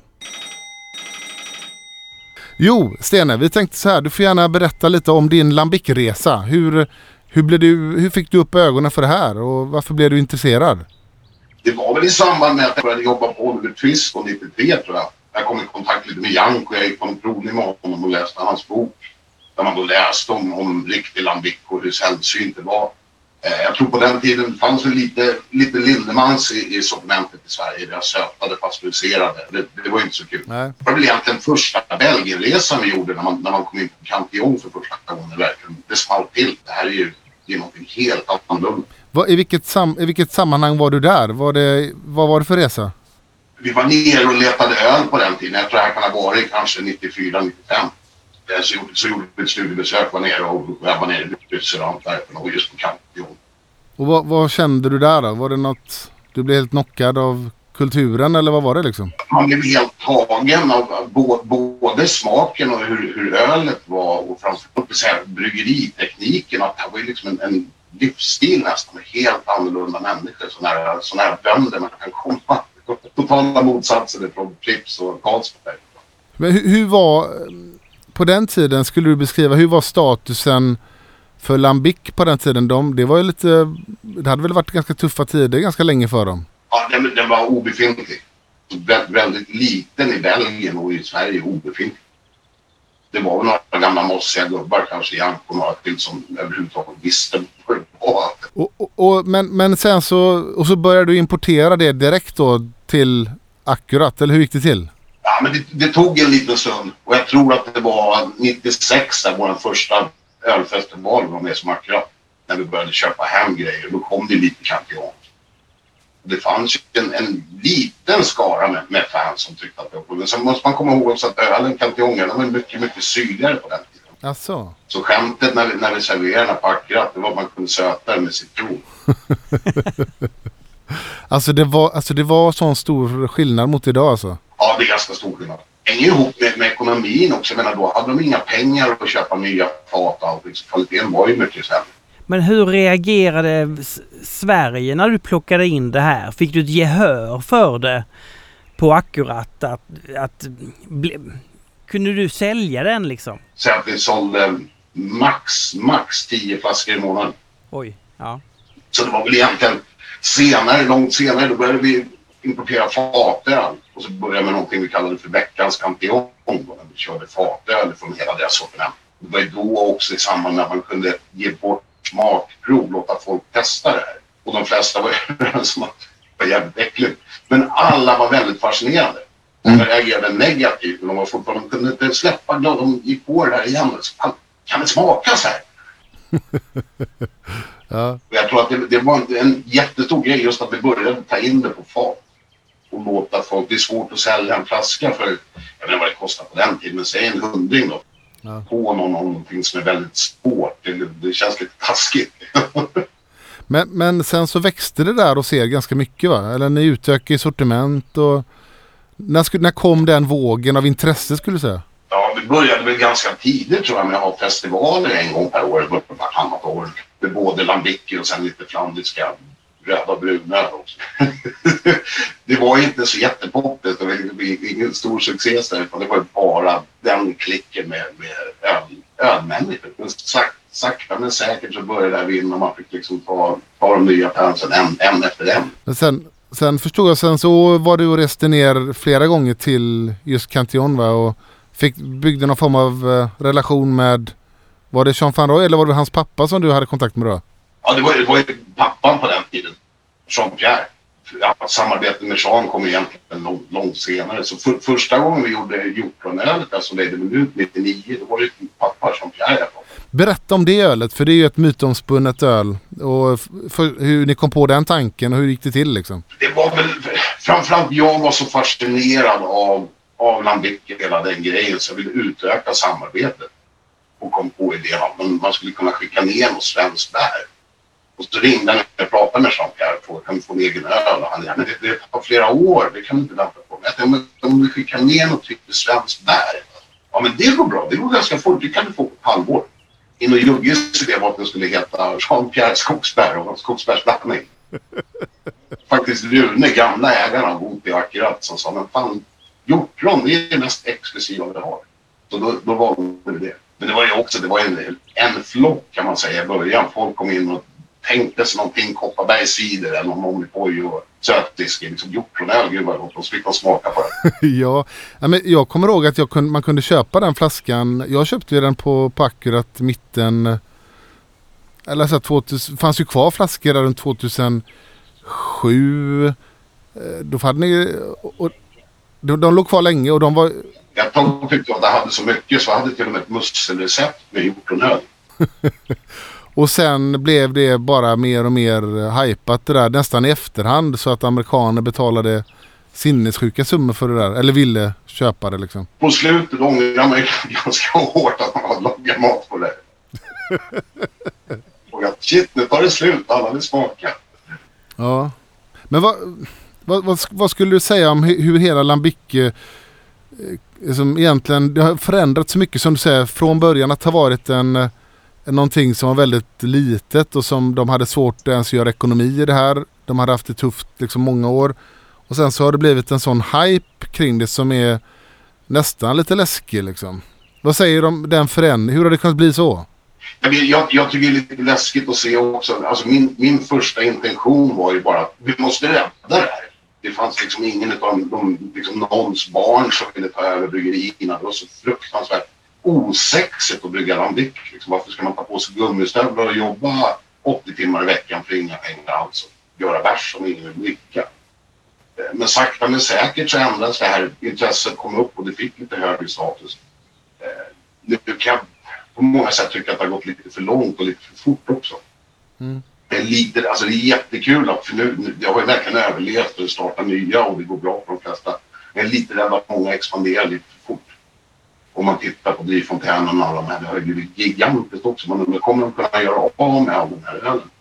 Ja, det. Priserna har eskalerat också, vilket, vilket är bra för det var kanske billigt i början. Men nu börjar det liksom bli champagnepriser på, på grejen och det... eh, Jag tror att man kommer se mer och mer av de här stora kommer få problem att göra sig av med det. Ja, för när man Det här var ju faktiskt en arbetarklassdryck i början också. Det var ju någonting som bönderna pysslade med på, på vintern när de inte kunde vara ute på åkrarna. det gjorde man lambic och så drack man. En, en lambic ung eller på väg att bli gammal, det var ju, det var ju bonddricka. Och det är li, lite synd tycker jag att det har skenat iväg så enormt. Så nu har det blivit lite en klassfråga om man kan dricka lambic eller inte, om man, om man råd. Ja, det har ju blivit ganska mycket av en så här statussymbol också. Att, särskilt kanske Cantillon. Att, att eh, det känns som att varenda människa som dricker en Cantillon måste lägga upp bilder på det när de dricker det. Annars har annars har det inte hänt liksom. Nej men precis. Och så framförallt den här jakten på nyheter hela tiden. Som jag frågar mig, min absoluta favorit på alla lambic, det är, det är en bra gös. Det kan vara jättekul med någon frukt någon gång då och då. Jag är väldigt förtjust i de här blandningarna som börjar komma nu med, med vindruvorna. Det är en hybrid med överting. Men, men jag tänkte på det du sa förut där att eh, när, när du börjar med det så här, att du, man vill ju rädda det här för det är på att dö ut och sådär. Du fick ju faktiskt ett eh, fint pris av uh, Horal. Vilket år var det? Och berätta lite om det priset. Åh, jag kommer, jag kommer faktiskt inte ihåg årtalet. Det kan det vara tio år sedan kanske. Eh, faktiskt fick jag en, en eh, utnämning innan, några år innan och det var i Stora Bryggarillet. Där jag blev utsedd till riddare av näsklodet Jaha, du är riddare alltså? var faktiskt eh, Armand de Belder och Frank Bohm. De, det måste vara två stycken befintliga medlemmar som får liksom rösta in. Ja. Eh, eh, som är pompa och stå där. Väldigt, väldigt trevligt. ja, vad häftigt. Och jag, jag, tror, jag är inte säker, jag tror att det var första året de hade den här Oral-priset. Minns du hur de motiverade då? Ja, men de tycker väl att jag på något exceptionellt sätt har lyft, har lyft ölstilen och liksom jobba, jobba hårt för att, belysa både de, de som producerar ölen och, och ölstilen i sig också. Väldigt, väldigt fint. Man blir rörd och glad. För det är, det är ju inte många som har fått det där eh, priset så det är ju fantastiskt. Och nu så kör du sedan ett par år tillbaka, eller tiden går så fort, det kanske är tre år, eller fyra år, Zoomen. Som franciskaner, hur många år är det? Fyra? Shit. Eh, och du har fortsatt lite med, med gös och lambic, eller hur? Lite grann. Jag hade lite svårt att släppa framförallt då, som jag blir goda vänner. Jag jobbar med så fruktansvärt länge. Även lite, lite bockiga har vi kört också därför att Ralf, Ralf hör gärna av sig till mig också just för han tycker att jag var tidigt ute och har gjort mycket så det är roligt om jag fortsätter lite mer. Och det kan säkert bli mer på sikt också. På, Vad säger du generellt om att det, det verkar ju som, om man tittar på lambic, de här lambic-gubbarna, att det, det är rätt mycket, har varit rätt mycket tjafs genom åren med namn, vad ska man kalla det här och vem ska få vara med i Horal och vad ska det här kallas utomlands? Vad, kan, finns det några speciella karaktärsdrag bland de här lambic-bryggarna skulle du säga? lite som att vara krögare ungefär. Man, man måste vara lite lätt dum i huvudet för att orka. Det är klart, nu, nu, är det, nu är det glada dagar. Men, men förr i världen, alltså det var, det var tufft. De, de sålde ingen bärs, de hade knappt mat på bordet ändå. Alltså, så fruktansvärt passionerade.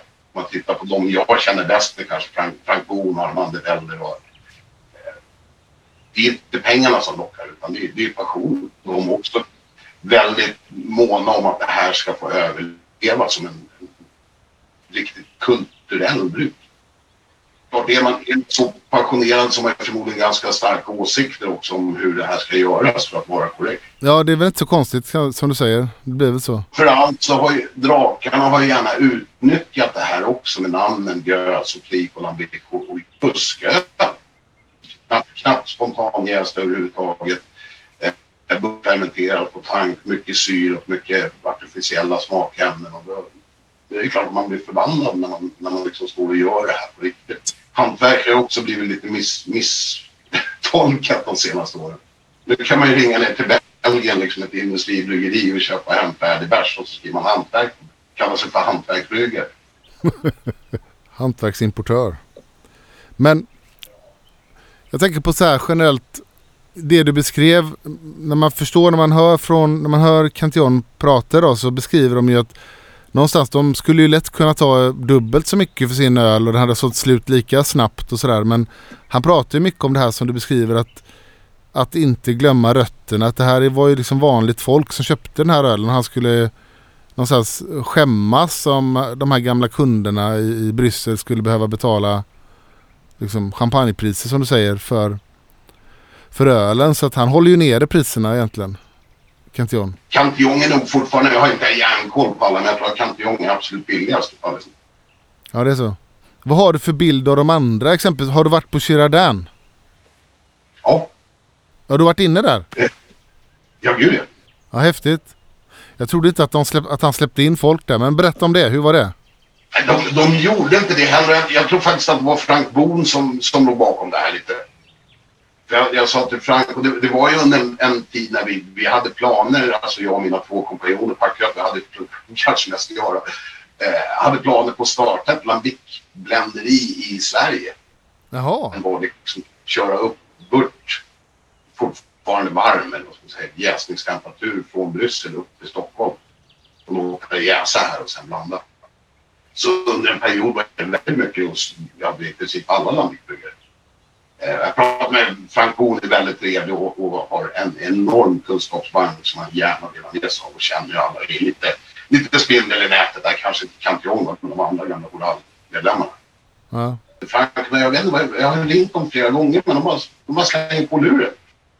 Ja, ska jag säga. Det, det enda jag kan säga är prov, prova igen. Nästa, nästa gång jag ringde och svarade. Ja, Jaha. hej, välkommen, kom och hälsa på. Ja vad lustigt. På den tiden, vi, vi sålde ju faktiskt lite Chardonnay till Systembolaget. Okej. Både den svarta gösen och, och de pastöriserade sakerna. Men det här Lambic-bländeriet, va- varför la du ner den planen då? Eh, För komplicerat. Ja men rolig idé. Ja, jättekul. Sen tror jag det hänger mycket på, på transporten av, av vörten också. Att du måste få upp den liksom i perfekt, ja men 20, 20 grader någonting. Jag vet inte vad skulle det ta att köra en sån här bil. Men Det är förmodligen, förmodligen närmare ett dygn med en tankbil. Ja, det är sant. Det skulle kanske vara lite risky också. Man vet aldrig vad som skulle hända.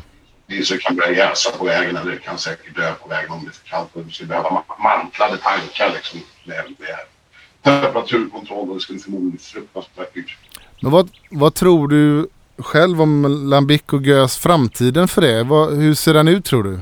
Kommer det här bara fortsätta växa eller kommer det försvinna eller vad kommer hända? att gå bra. Och att vi kanske sansas lite grann på vad är öl och vara för sig själv. Att liksom folk lär sig uppskatta en gös eller kanske en, en oblandad lambic. Det går ju knappt att ge bort till folk. Man förstår, men om du tar en, en Bruxella Grand Cru dyrare än en gös och så är det ingen kolsyra i. Folk blir förbannade. Det är, det är bara godbitarna. Det är treåriga lambicken, det är egentligen det fina. Men om man spär ut det med lite, lite yngre, billigare lambic som har får kolsyra, men då blir folk, då folk ha det. Ja, det är sant. Och, och som sagt var, visst, visst kan det vara kul med lite frukt och bär ibland som en rolig grej, men det, det är inte det som är... Det är inte fruktcocktails, det är inte, det är inte Baskin Robbins 31 flavors, det är fortfarande bärs vi pratar om här. Så jag hop, hoppas att det går tillbaks lite till något, något normalt. Som sagt var, återigen, det här med, med blandningar av druvor tycker jag är jätteroligt. Ja. Var det, är det Cantillon som var först med det i, i modern tid liksom? Bland Lambic-bryggerierna, vet du det? De var ju först ut med sin, sin Vigneron på den tiden. Större kommersiellt sammanhang i alla fall. Ja, just det. Men har inte du gjort andra öl med Cantillon också förutom hjortronölet? Gjorde inte du något annat? Vi, gjorde, vi har gjort hjortronen tre gånger, men sen gjorde vi också... Eh, jag var uppe på gondolen och så drack jag ett dessertvin från eh, Österrike. Eh, av en producent som hette Billy Åpet som gjorde botrytis... Han, hade- botrytisdruvor som han gjorde vin på. Jag blev så... Det är kanske mitt fel. jag blev helt fascinerad av här, de här tropiska frukterna och limen och, och allt det där tyckte han var jättebra i Lambic. Så jag kontaktade Wille Åpitz och åkte ner dit och kollade. Då var inte druvorna riktigt färdiga, de var precis på gång. Men tanken var att vi skulle skörda dem där, stoppa dem på en lastbil och så skulle vi flyga till, till eh, kampionen. Vi gjorde hela resan men eh, druvorna var inte riktigt färdiga. Så då gjorde vi den och den hette Gold- Goldacky Gös. Eh, och lite kul med den är normalt sett när du gör en, en gös så brukar du tillsätta lite socker. Eller möjligtvis unglambic för sekundärjäsning. Här tänkte vi, vi dra på riktigt ordentligt så vi köpte även det här söta dessertvinet och så matade vi upp bärsen med den för att få kolsyra. Men fortfarande att det är världens starkaste lambic som har gjorts på 10,1 procent. Har den är så stark? Den blev jätte, jättestark.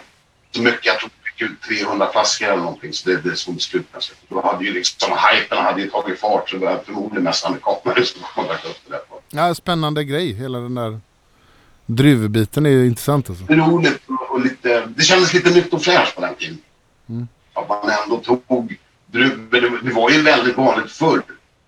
Alltså innan, innan lambicken gick ner sig helt så var det väldigt vanligt med med både vinfat naturligtvis. Man köpte ju upp, upp vinfaten och de var tomma så använde man inte lagra öl på. Men även, även korsningar och smaksättning med druvor var ju ganska vanligt förr. Så att man tog tag i den gamla historiska grejen men ändå gjorde en lite ny, ny twist på det.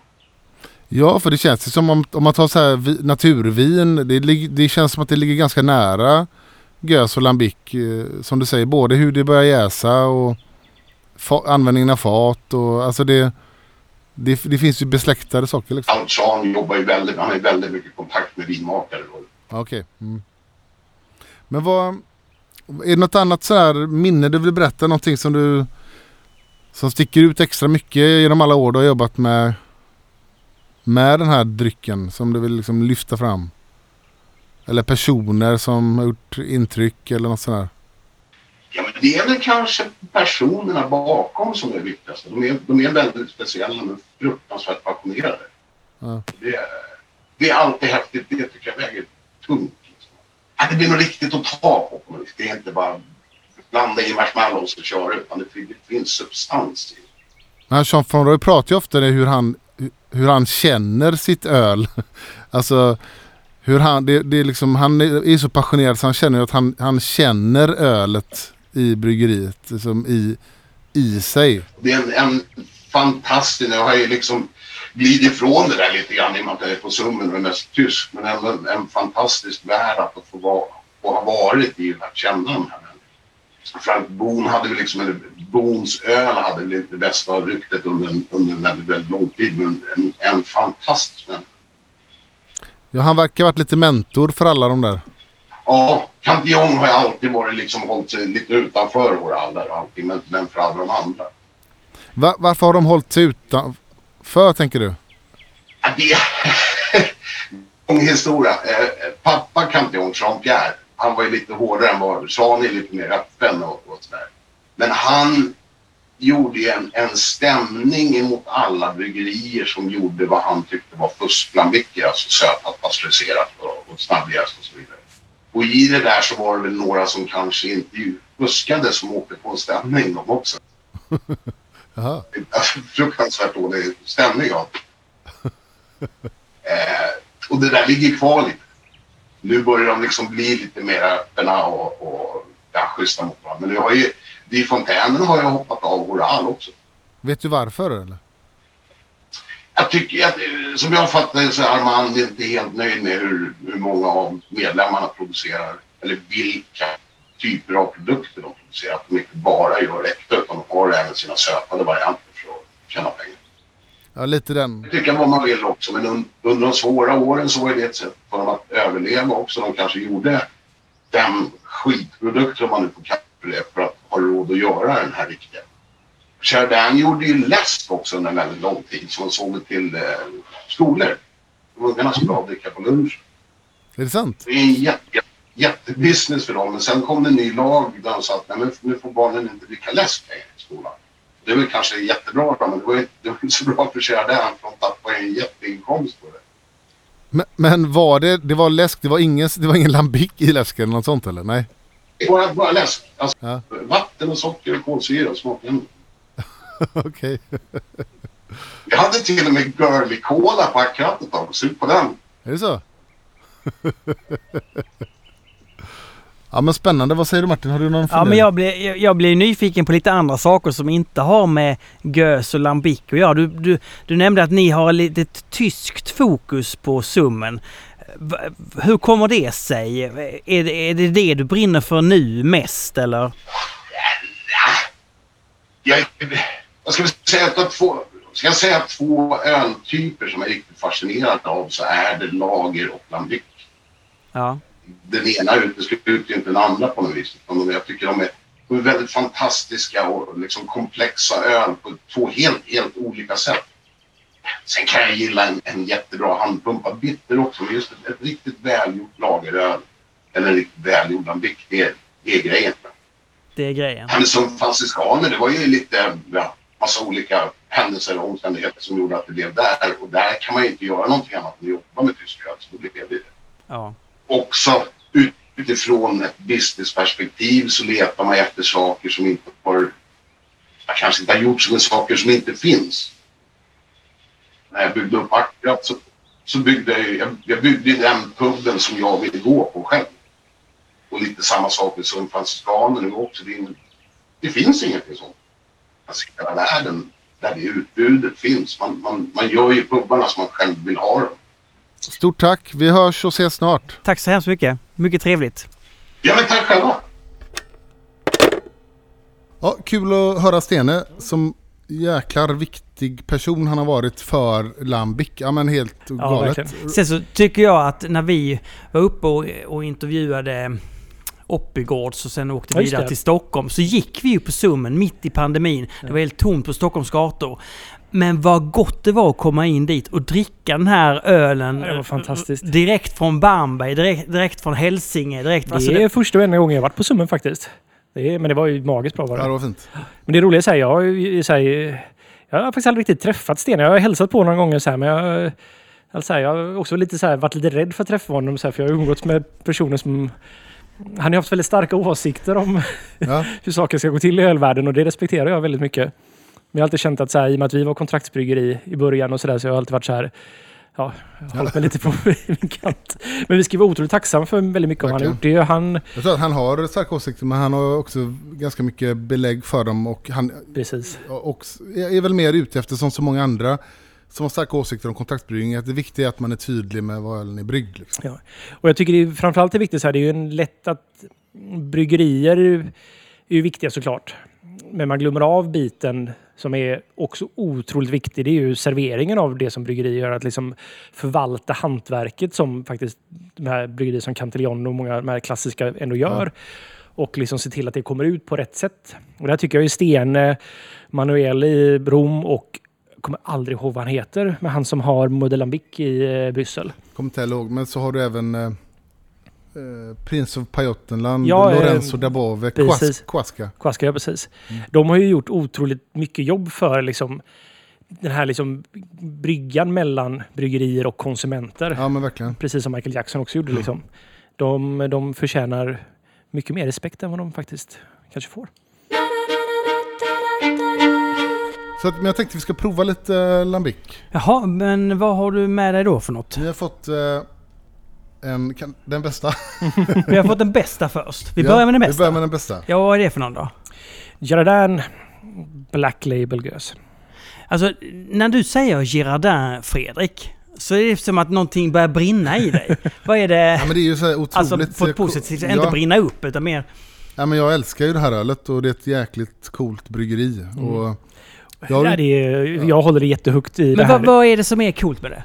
Ja, men så Ingenting! Det är det som är grejen lite med det. Ingenting och jag, jag har ju aldrig varit, jag har varit på utanför bryggeriet och köpt flaskor men jag har inte Ja. varit inne på bryggeriet. Nej. Eh, för det, jag har läst att det är väldigt svårt att komma in där, som visar att det, det finns ju flera som har varit där.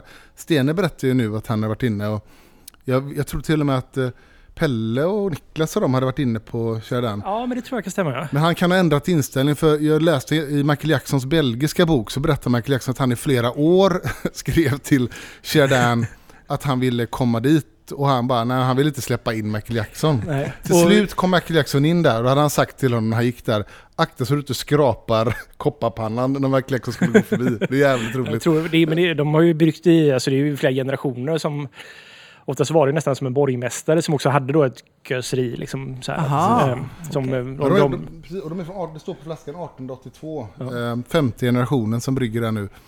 D- Han som brygger där är ju kanske den som är, ja men, bland, ja, han är otroligt respekterad bland andra gösbryggare ja. och blandare. För att många tycker att det här är den bästa eh, lambicken att blanda med. Så han säljer ju till blenderier. Och jag pratade med vår danska importör, Belgiska hus, de säljer ju då eh, Girardin i Danmark. Så, så brukar jag köpa Girardin ganska ofta när de får in det. Men, eh, och eh, det är han, de faxar ju ner beställningarna fortfarande dit. Ja, det är så. Och de är ju Ja, de är väldigt så här, ni, de, ni får lov att köpa men det här är vad som finns liksom och så Ja. kom till godo. Liksom. Det, är inte, Ja, det, är så det, här, är lite envägskommunikation på ett sätt. Liksom. det är verkligen vackert. Det är en så här gård, de driver jordbruk, ligger utanför Bryssel. Det är inte så svårt att komma dit, men dit, om kommer man dit så verkar man, då är det inte så mycket folk där som det är på. Det är ju lätt att ta sig till Cantillon. Cantillon har ju blivit väldigt mycket varumärket för gös Ja. också. Att folk eh, köper, liksom, går till Cantillon för att köpa en t-shirt för att sen kunna ha den på sig. Eh, Chardin kan man, har nog aldrig ens tryckt upp någon t-shirt. Jag tror inte heller. Och så var det för mig liksom, när jag, jag upptäckte. Jag visste ju att Girardin fanns. Liksom. Som att så här, där, men det här är ett av de äkta Lambic-producenterna. Liksom. Och så, så var jag ju väldigt nördig med det här och provade så mycket jag kunde. Men det var ju Drifontaine, Cantillon och sådär. och Det var, man, man höll dem så högt liksom. Ja. Och så någon gång så provade jag Black Label och bara så här. Men vad i helvete? Det är ju typ, det här är ju det godaste. Ja, jag Och älskar det. de hade ingen, de hade, så här, det var ingen hype kring dem som det var då till Drifontainen och eh, Cantillon. Utan det var som att så här, ja de här finns också där. Och så bara provade jag och så bara så här, men jag vill inte dricka någon annan efter det Ja, här. Den är helt fantastisk. Och den, den är så, den har sån grapey ton som är Mm. helt otrolig. Och så är den, den är inte för syrlig. Den är, det här kan man ju dricka så otroligt mycket, mycket av faktiskt. Men kan Eh. jag gå ner på Systembolaget och handla den här? nej, nej. Nej, nej, det finns inte representerade i Sverige. Varför inte då? För att men de, man, alltså, de tar inte emot nya kunder. Ja, Men det är Okej. svårt att få tag på. Men eh, vi köpte flaskor där 2015. Jag var senast nere på sån Lambic-resa. Och- Jättebilligt på bryggeriet. Jag vågar inte säga, men eh, samma där. En 75 kostar ju mindre än 60 spänn i alla fall. Och det som också är fantastiskt med den här tycker jag är att den har ändå en ganska markant beska faktiskt Ja. fortfarande. Ja, Och det är ju inte så många av andra som har det. Där är bröderna Ek, Bräckeriets världens bästa öl tycker de, alla Mm. tre. Och de kan ju suröl. Är de tre bröder? Och jag kan Jäklar. Ja. typ minnas att Raff också har sagt det och jag tror till och med han blandar med uh, Jeradan. Ja, det ringer något. Jag kan inte exakt vilka som köper det, men det gör han Mm. säkert. Men han tycker också att det här är den bästa. Aha. Så nu har vi smakat på det bästa Mm. och nu går vi då ner så att säga på en stege här och dricker lite mer billiga. Ja, nu, har, nu är Cantillon här och Gueuse från Dry Fontänen. Ja, vi provar... eh, De känns ju oerhört mycket platt, alltså enklare i smakprofilen.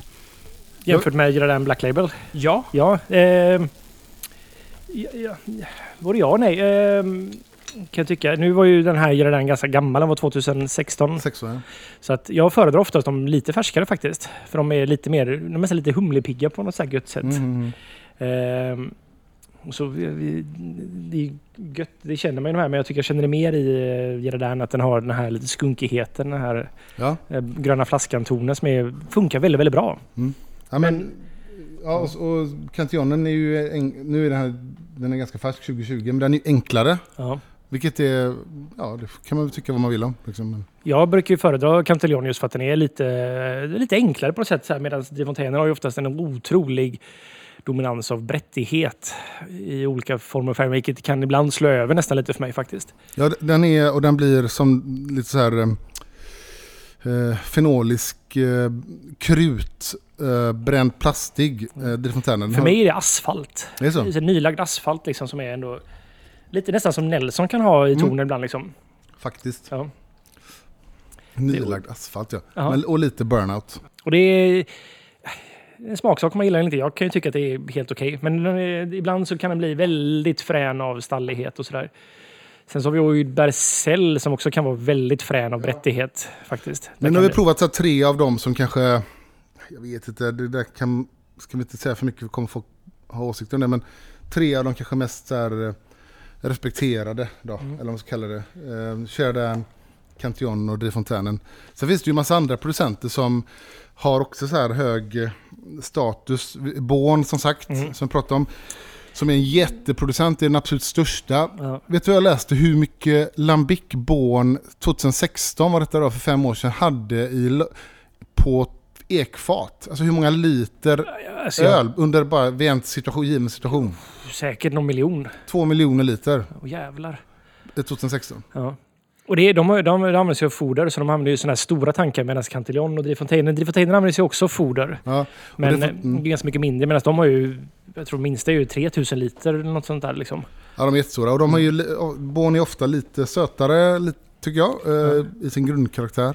Lite, lite sötare framförallt, de har lite mer eftersött, eller att de har lite mindre utjäsning och framförallt så finns det en eh, så här, de är oftast för mig väldigt dominerade av någon form av persikokärna liksom, den här liksom stenfruktskaraktären. Och det är väldigt gott, så jag kan tycka också att eh, Jeradan har den, fast i mindre utsträckning och det är lite det som gör den lite mer komplex och enkel på samma gång på något sätt liksom.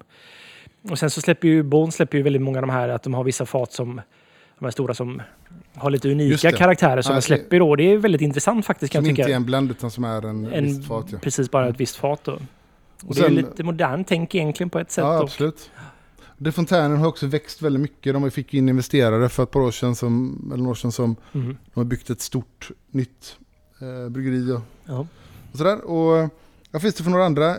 Eh, Decam är en blender, Hansens är en blender, gör väldigt hög, eh, lambic med väldigt hög syra. Eller gös, hög Otroligt syra. hög syra. Det är, det är för mycket för mig faktiskt. Till, till Quan, tänker jag uttala det som.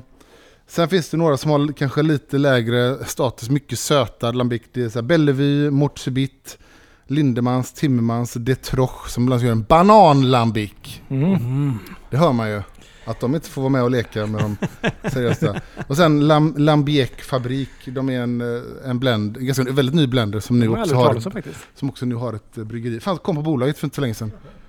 Men hur är det då? Alltså jag tänker om jag vill göra en lambic här i Sverige, kan jag göra det? Kan jag göra en gös här? Så länge du inte kallar det lambic så får du lov att göra det skulle jag säga. Och hur, görs det mycket sånt här runt om i världen? Alltså det, det, det är ju ett roligt eh, projekt som, de visste ju inte att det här var känsligt men det blev en liten snackis. eh, Eh, nu finns inte de kvar, men Sundbybergs köksbryggeri, där som Monopol har sitt bryggeri idag. Just det. De släppte en, de släppte en ode gös för några år sedan. Åh herregud. Det jag hade ingen aning om att det var känsligt. Nej. liksom. Lite naivt, lite, för jag blev också lite provocerad av det kommer jag ihåg. Ja. Ja. Eh, men ehm, Ja, Jag blev mer provocerad att man inte visste, de inte ens verkade veta att det var här, det där är inte okej. Om, om man, man skulle kunna ha en sån här väldigt så här kaxig hållning, jag Mm. tänker göra det här, då får man, okej jag fattar. Jag tycker det hade varit värre om de kallade sig för Cantillon och släppte en gös. Då tycker jag vi börjar gå över en gräns. Men jag menar, Mm. vi kallar ju våra öl för. Det- Hela det här snacket är ju fullständigt löjligt. Nej det är det inte. nej, det är faktiskt inte det. Det inte det. jag håller inte med. Tänk dig om eh, vem som helst kunde få kalla saker för champagne. Du hade haft Åkesson släppa sin vita enliters tetrapack på bolaget och kalla det champagne. Det hade inte varit bra. Vi hade inte velat det. Det finns ju en balans här. Eller? Det är ju Nej. att alltså, man kan göra det här utan att kalla det det också. Det är ju... Det är klart man kan. Ja, och jag, jag Ja. tycker det är så här att i och med den statusen ändå att Alltså- de, de bevarar det, de, får, Ja. de, de ska få kunna säga att det här är vi som är det här liksom. Vi drar, en vi drar ju en skiljelinje mellan varumärke egentligen. Eh, och även egentligen terroir kan man ju säga i, som, i champagne. Alltså vilket område, att det betyder det. Men sen så har vi då eh, kan man ju också säga, det är bara en ölstil. Då, då kan alla få kalla det det, för då är det ingen som äger det. Men så kommer vi då till, ja Kölsch, det är ju Köln i och för sig. Och då är det den... den har ju ett, ja, skydd, den har ett Ja. ursprungsskydd och det har Ja. ju inte Lambic eller Gös. Nej. Eh, Ja, just det. Och Men man- pilsner har inte heller det, trots pilsen. Fast, För de har inte- liksom inte riktigt kunnat... Men det som är intressant Ja. då, det Ja. som du är inne på Mm. där, är Ja. att eh, eh, Cantillon, de resonerar så här, eller nuvarande ägare, att vi, det finns inget skydd för gös och, och lambic. Och vi försökte få ett skydd för gös eh, förr, vi fick Mm. aldrig det. Ehm, han brukar uttrycka det som att det är bättre att vi ger dem handen istället för att hela armen försvinner sen. Och då menar han så här att Mm. då har ju han varit i kontakt med amerikanska, typ Jester King kom till eh, Bryssel och till Cantillon och frågade Får vi använda, eh, vi, vi gör ju det som ni gör, de är goda vänner, känner varandra. Får vi kalla det för eh, eh, Method de Gös? Jaha. Ja. Han tyckte det var fine, han är ju inte med Horal. Eh, nu pratar vi för Kant- Cantillon då. Han Ja. sa det får ni. För han tycker mer, de är riktiga, de kallar det det här och... Men det blev ett jävla liv såklart på Horal som kallade Jester King tillbaka till Bryssel, hade ett möte med honom och de förhandlade och till slut kom de fram till att du får använda Method Traditional. Mm.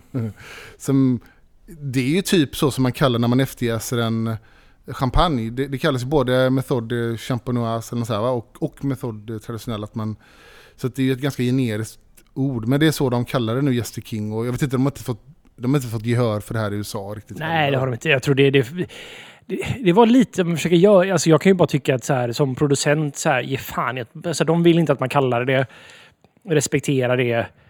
Alltså gör ölstilar, för det vill ju de också att man gör, att man faktiskt för traditionen vidare, tar det utanför då, alltså på Jottenland.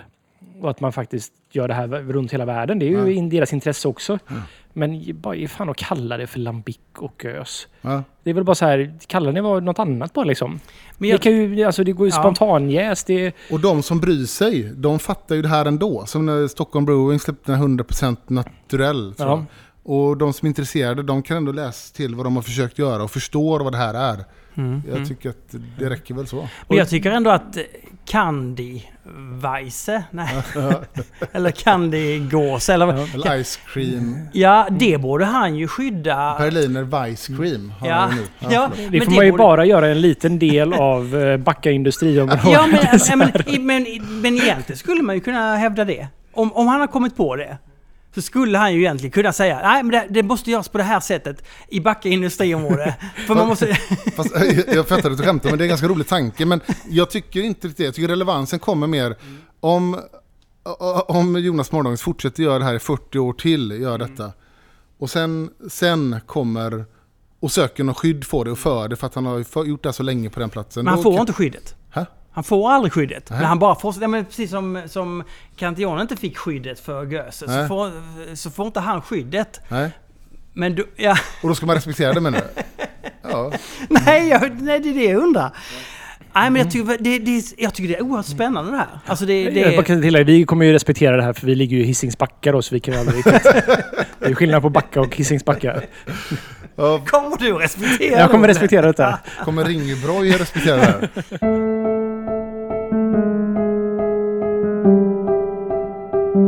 Vad tror ni då om framtiden för Lambic?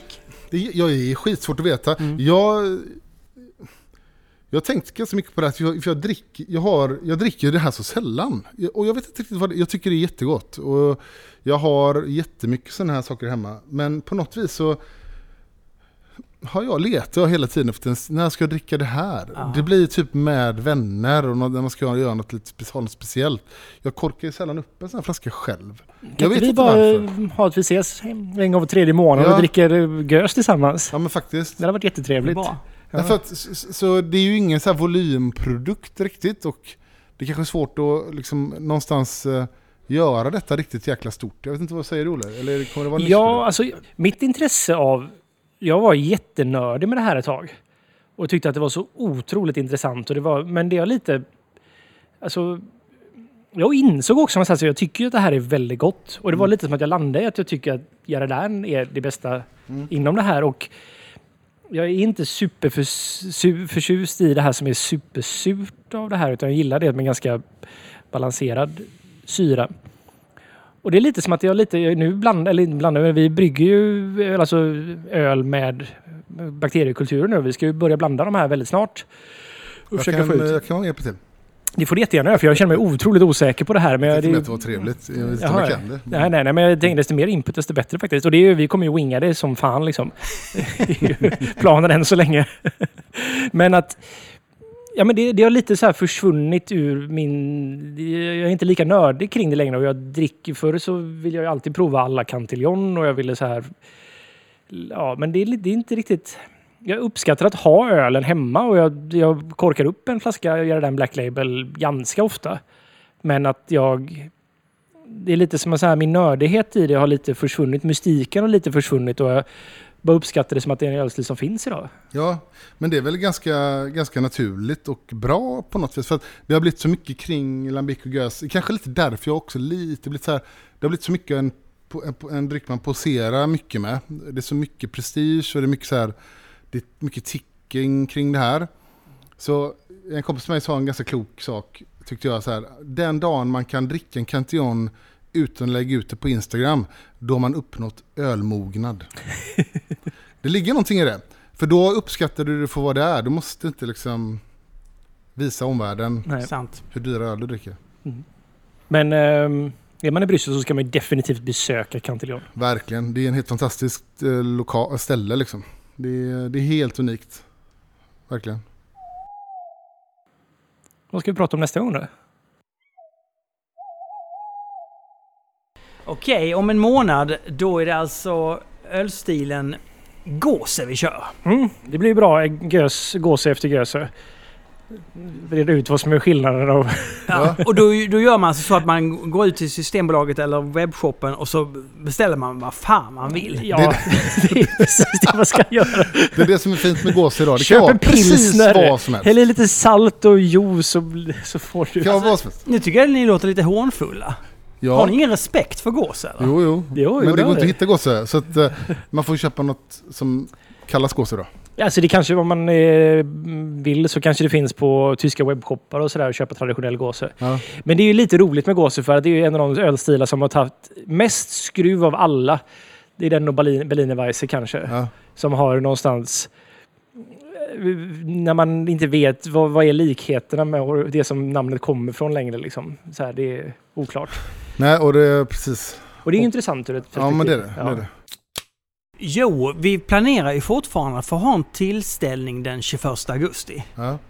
Eh, och då är det så att eh, hur, eh, hur det blir med det och hur man får möjlighet till biljetter. Kan jag fira min födelsedag samtidigt? Det kommer du få göra, Ja. absolut. Det är ju dagen efter nämligen. Ja, det är en perfekt Mm. eh, tillställning. Men då är det så att är man Patreon, då kommer man få information om hur man kan eh, tjacka biljett.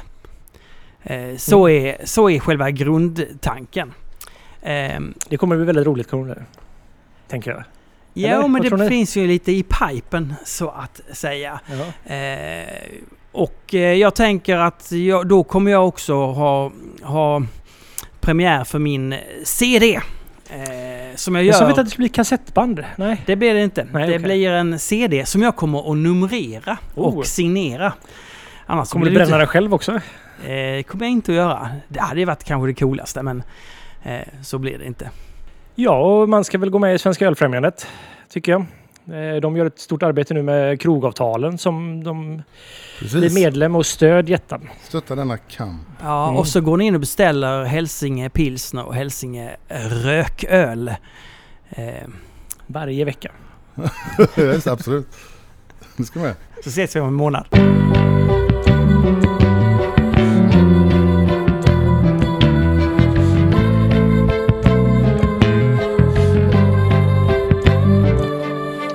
En pöl,